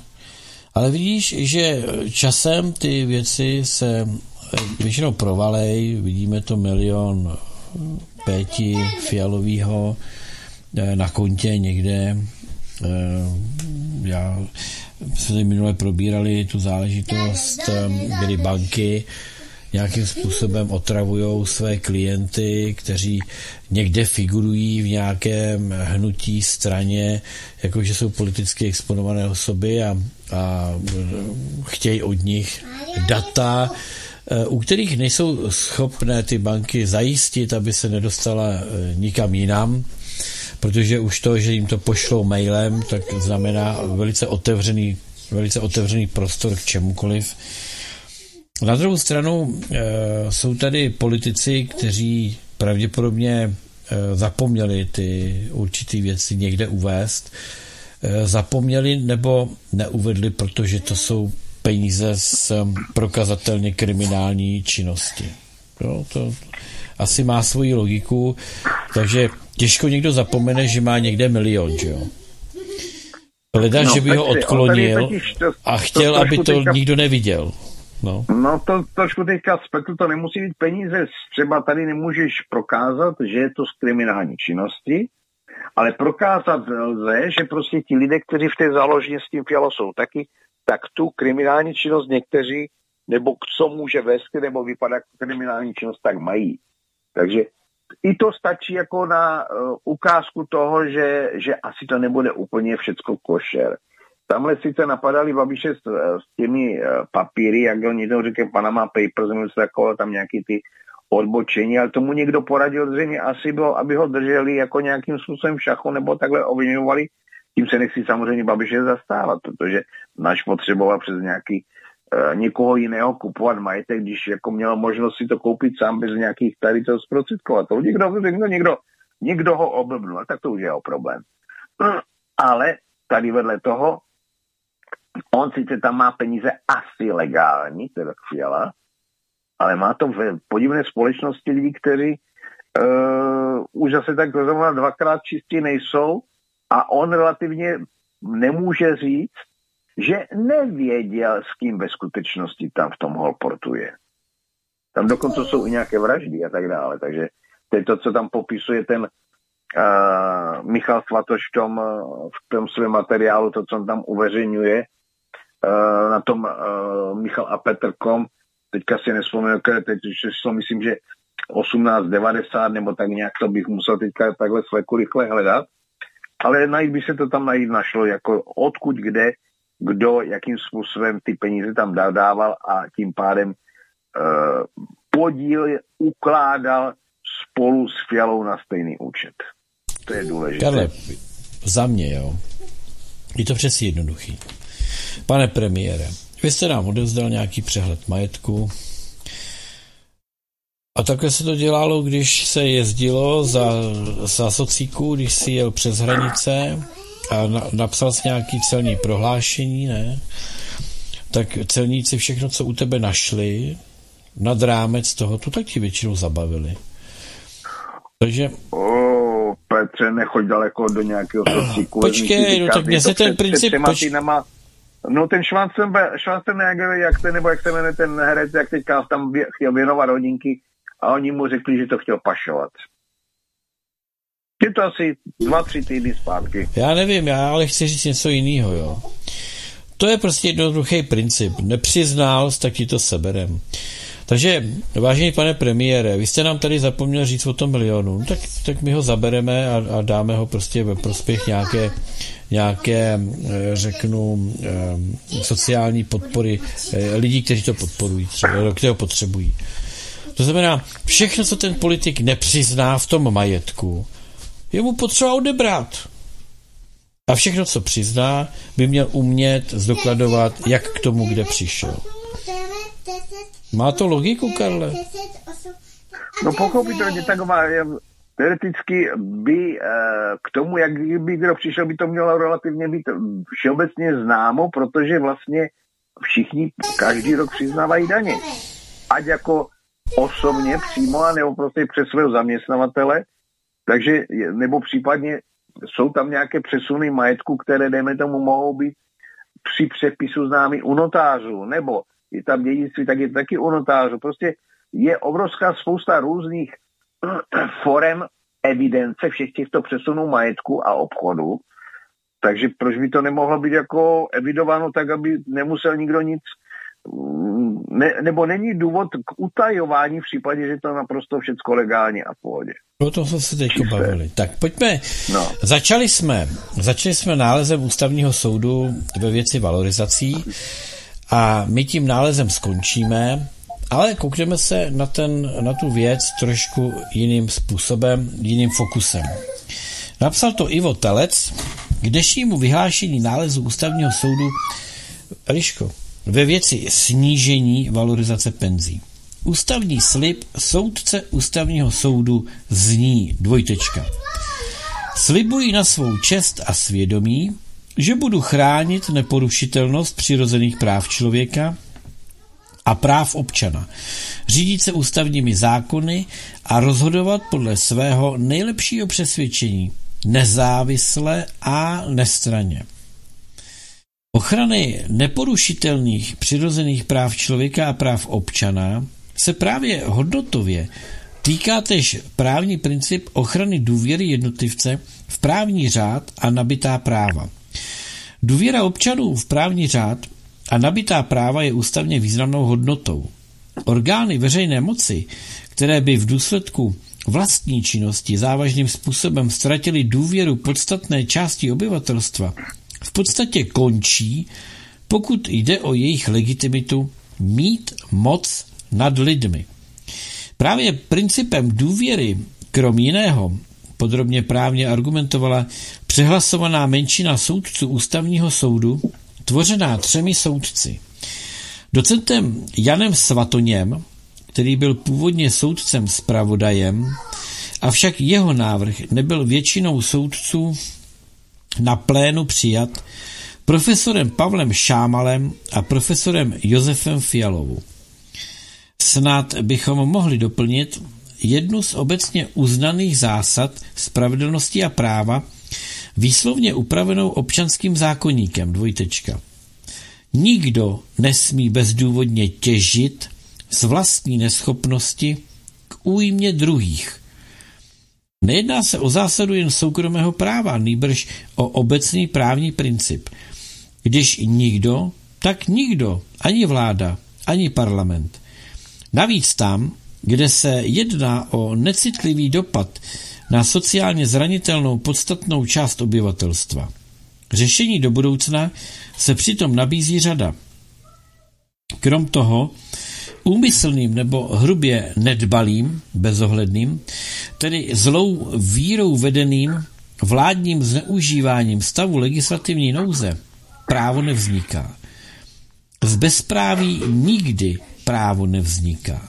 Jinak ani nelze vážně mluvit o právním státu. A to bez ohledu na to, kolik a jakých vlád již v minulosti stav legislativní nouze zneužilo. Všichni víme, že se ve společnosti některými lidmi podvádí a krade. Někdy více, někdy méně, jindy občas, či dokonce nikdy. I kdyby se snad podvádělo a kradlo často, a činili tak snad všichni, právo z toho nevznikne. Zneužití stavu legislativní nouze je podstatnou vadou zákonodárného procesu, která má ústavní význam již proto, že zákonodárce nemáme od toho, aby páchal delikty. Nežijeme v podsvětí. Podrobně a zejména mnohem více je vše právně argumentačně podloženo ve veřejně dostupných odlišných stanoviscích, dizentech, třech přehlasovaných soudců ústavního soudu. Tady mám, tady mám v podstatě na to odkazy. Čili eh, já si myslím, Karle, že to bylo eh, vystiženo tak, jak jsme se de facto o tom i na začátku bavili. To znamená, že eh, oni zneuctili v podstatě celý ten institut ústavního práva, ústavního soudcovství, nebo chceme-li soudnictví, zneuctili víru v lidí v to, že vůbec nějaké právo může existovat nebo být vymahatelné.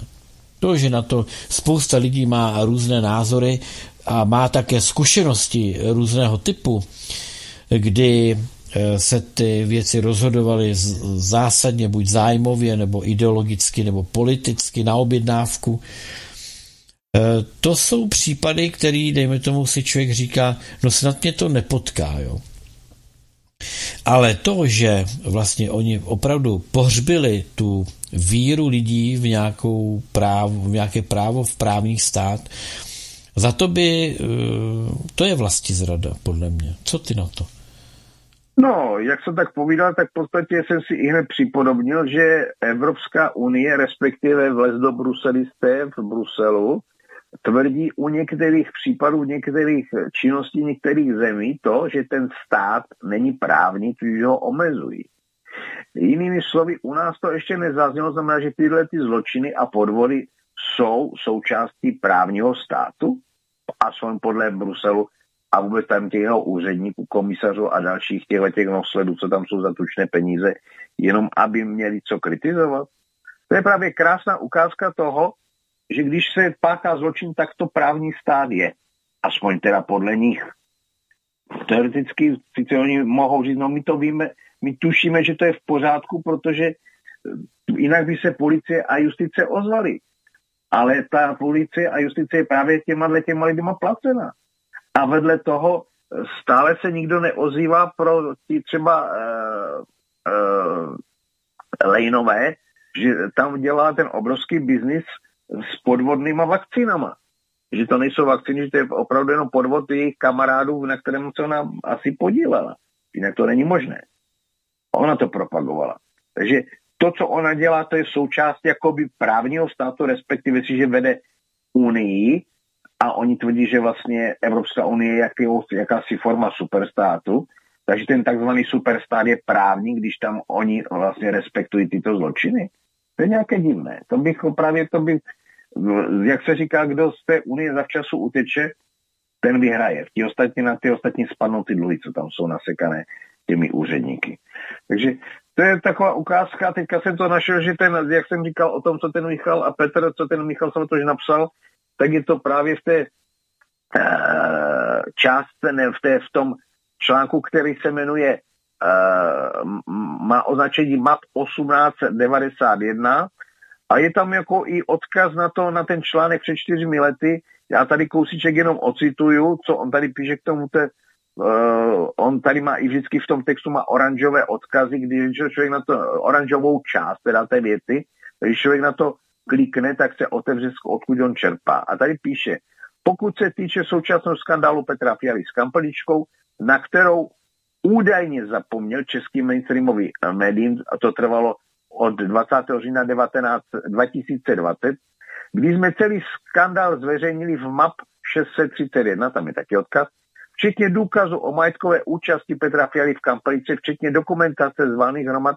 včetně propojení s nájemným vrahem Petrem uh, Štals, uh, Štalzerem, který 19.5.2012 v garáži zvláště trýzným způsobem zastřelil českého občana Judr Kruliše, protože si spletl oběť, kterou mu měl zavražit, včetně podezřelého objednavatele vraždy Kamila Babouha, včetně padeb na účty policejních papalášů, aby se celé propojení vyšet, nevyšetřovalo. Tehdejší náš videomap a tak dále, 631 najdete zde, to tam je odkaz na to co byla v roce 2020 dezinformace, je v roce 2024 hlavní informace českého mainstreamu. Tak to se povedlo. To se teďka citoval z toho Michala a Petr Kom a tam jsou i odkazy na ty dřívější články, kdo kdy kde, jakým způsobem přes to fialu, kdo tam co, jaké peníze přesunoval a podobně a za co. Takže to je krásná ukázka, proč šířit, to je asi nejlepší. Logické. My jsme se tady bavili, Karle, o, Zoře Olomouc, ano. E, bystrý posluchač Martin nám pochopitelně okamžitě poslal tady informaci. Zora Olomouc. Tradice firmy na výrobu cukrovinek a čokolády sahají v Olomouci až do roku 1899. Název Zora získala firma jako národní podnik až po roce 1945. V roce 1991 se stala akciová společnost Zora součástí velkého gigantu Nestlé a dodnes patří k největším producentům čokoládových cukrovinek v Evropě. Vzoře vznikají všechny tabulkové čokolády a bomboniéry s modrou hvězdou a značkou Orion.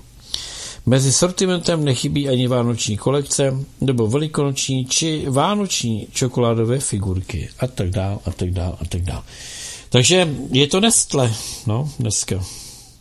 No Nestle, ale používající zase eh, značku Orion, což je zase ano. značka pražská, pražské eh, čokoládovny. Takže oni to většinou dělají tak, že uh, různě to koncentrují do nějaké výrobny, dělají tyhle čokolády, jinde zase v jiné výrobně takhle Eh, to je to, co třeba tady ten Mendoz, nebo jak se to jmenuje, koupil ty uh, piškotárny u, v Opavě a ty naše klasické piškoty se teďka vyrábějí v Polsku, ale podle nějaké divné receptury, že to nejsou chuťově ty naše české piškoty. Ale naopak Poláci mají piškoty, které jsou o trošičku větší a mají chuť těch našich českých piškotů a nemá to nic společného s tou firmou, která koupila tady tu Opavia se jmenovala ta firma v Opavě. Ano, Opavia už si vzpomínal. Myslím, že ještě na některých těch stále to vystupuje jako ten název Opavia, byť už to patří té firmě Mendes, nebo jak se to jmenuje. Takže, ale do, dobře, že ta čokoládovna asi byla tím pádem dobrá, že stále jede, že kdyby jaksi byla špatná, tak prostě firma koupí a zruší. Takže asi ta zora byla dobrá. No ne, no tak mm, i dobrý firmy kupovali a hned zavírali, že jo, nebo tak. Čili nevím, jestli je to zrovna tím, ale zkrátka dobře, zaplať pámu, že přežili. Jo, zaplať pámu, že to přežilo a že mm, dál tradice a značka fungují. No a že se z toho můžeme radovat, když si ty věci dáme, že nám chutnají. Karle, budeme se loučit. Pojď se prosím tě eh, rozloučit. Aha, ono už to vypadá, že to končí. No takže vážně loučíme se, nedošlo ještě na další informace, které by možná byly zajímavé v souvislosti s Istanbulskou úmluvou. A hlavně některé ty věci... To vezmeme za chvíli, vezmeme to v aktualitách. Za chvíli.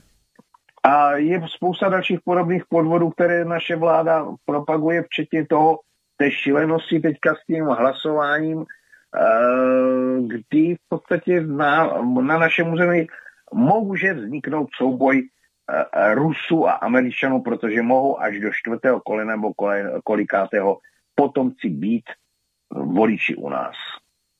A to a můj, až příště nebo jindy. Stačí, když se rozpomenou a udělají prohlášení, že se cítí být Čechem, tak získají občanství a volební právo. No pozor Petře, vezmi si kolik tisíc českých legionářů bylo v Rusku nad, po celém tém území transsibirské magistrály a postupně putovali, tak mohli s různými ženami místními se setkávat v takovémto přátelském setkání, když to řeknu velice slušně. Takže tam může vzniknout po celé transsibirské magistrále vznikla obrovská spousta dětí, kteří, když, když vezmu to, že za, dejme tomu, ve věku od 20 do 40 let mohli mít své potomstvo, každý 3-4 děti, to se rozmnožilo, ještě zase každý z nich mohl mít další potomstvo za 30 až 20, 30, 40 let další potomstvo. A teprve ti zase ti už to, co jsou to další potomci, to už jsou nynější případní voliči, protože oni mají pra, pra předky Čechy. A je to všechno v Rusku, takže jsem zvědavý, jak teďka Putin bude zahánět rychle všechny tyhle ty lidi k tomu, aby se podepsali, prohlásili o sobě, že jsou čeští potomci a tím pádem, že chtějí u nás volit v Česku. Určitě to udělají velice rádi, obzvláště když budou moci pak čerpat třeba i některé výhody našeho zdravotnictví, které nevím, ne, nelze, mě, ale někde už jsem teďka četl taky zajímavou věc k našemu zdravotnictví.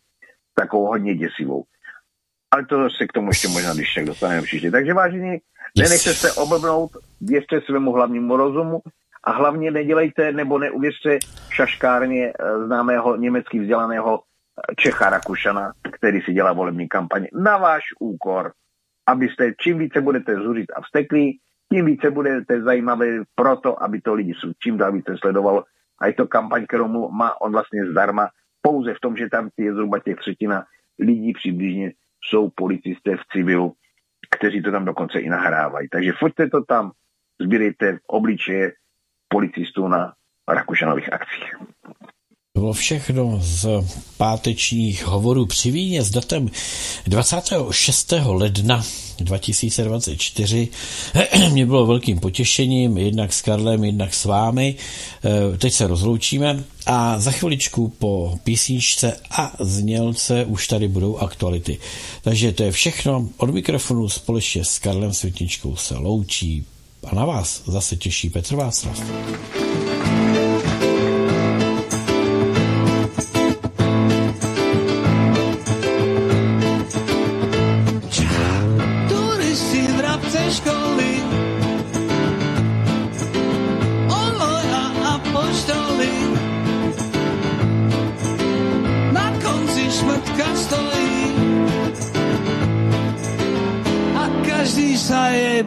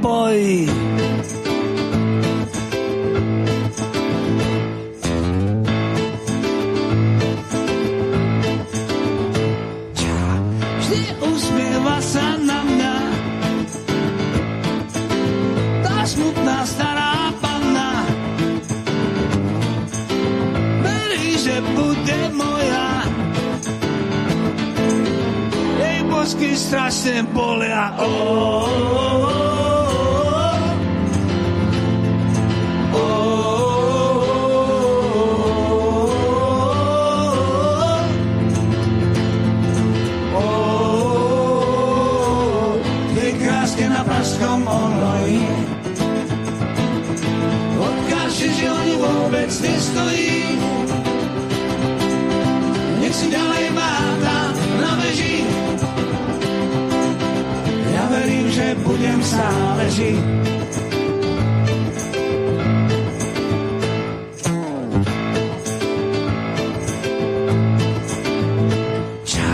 Smrt niečo pripomína Čo to raz všetci zistia Je pre každého iná A predsa vždy tá istá oh, oh, oh,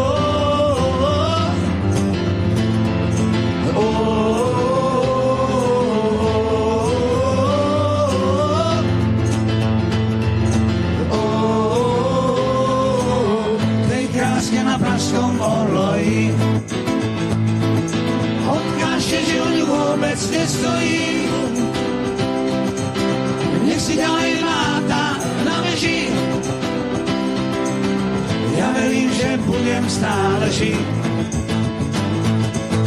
Nech si na mňa čaká každý deň.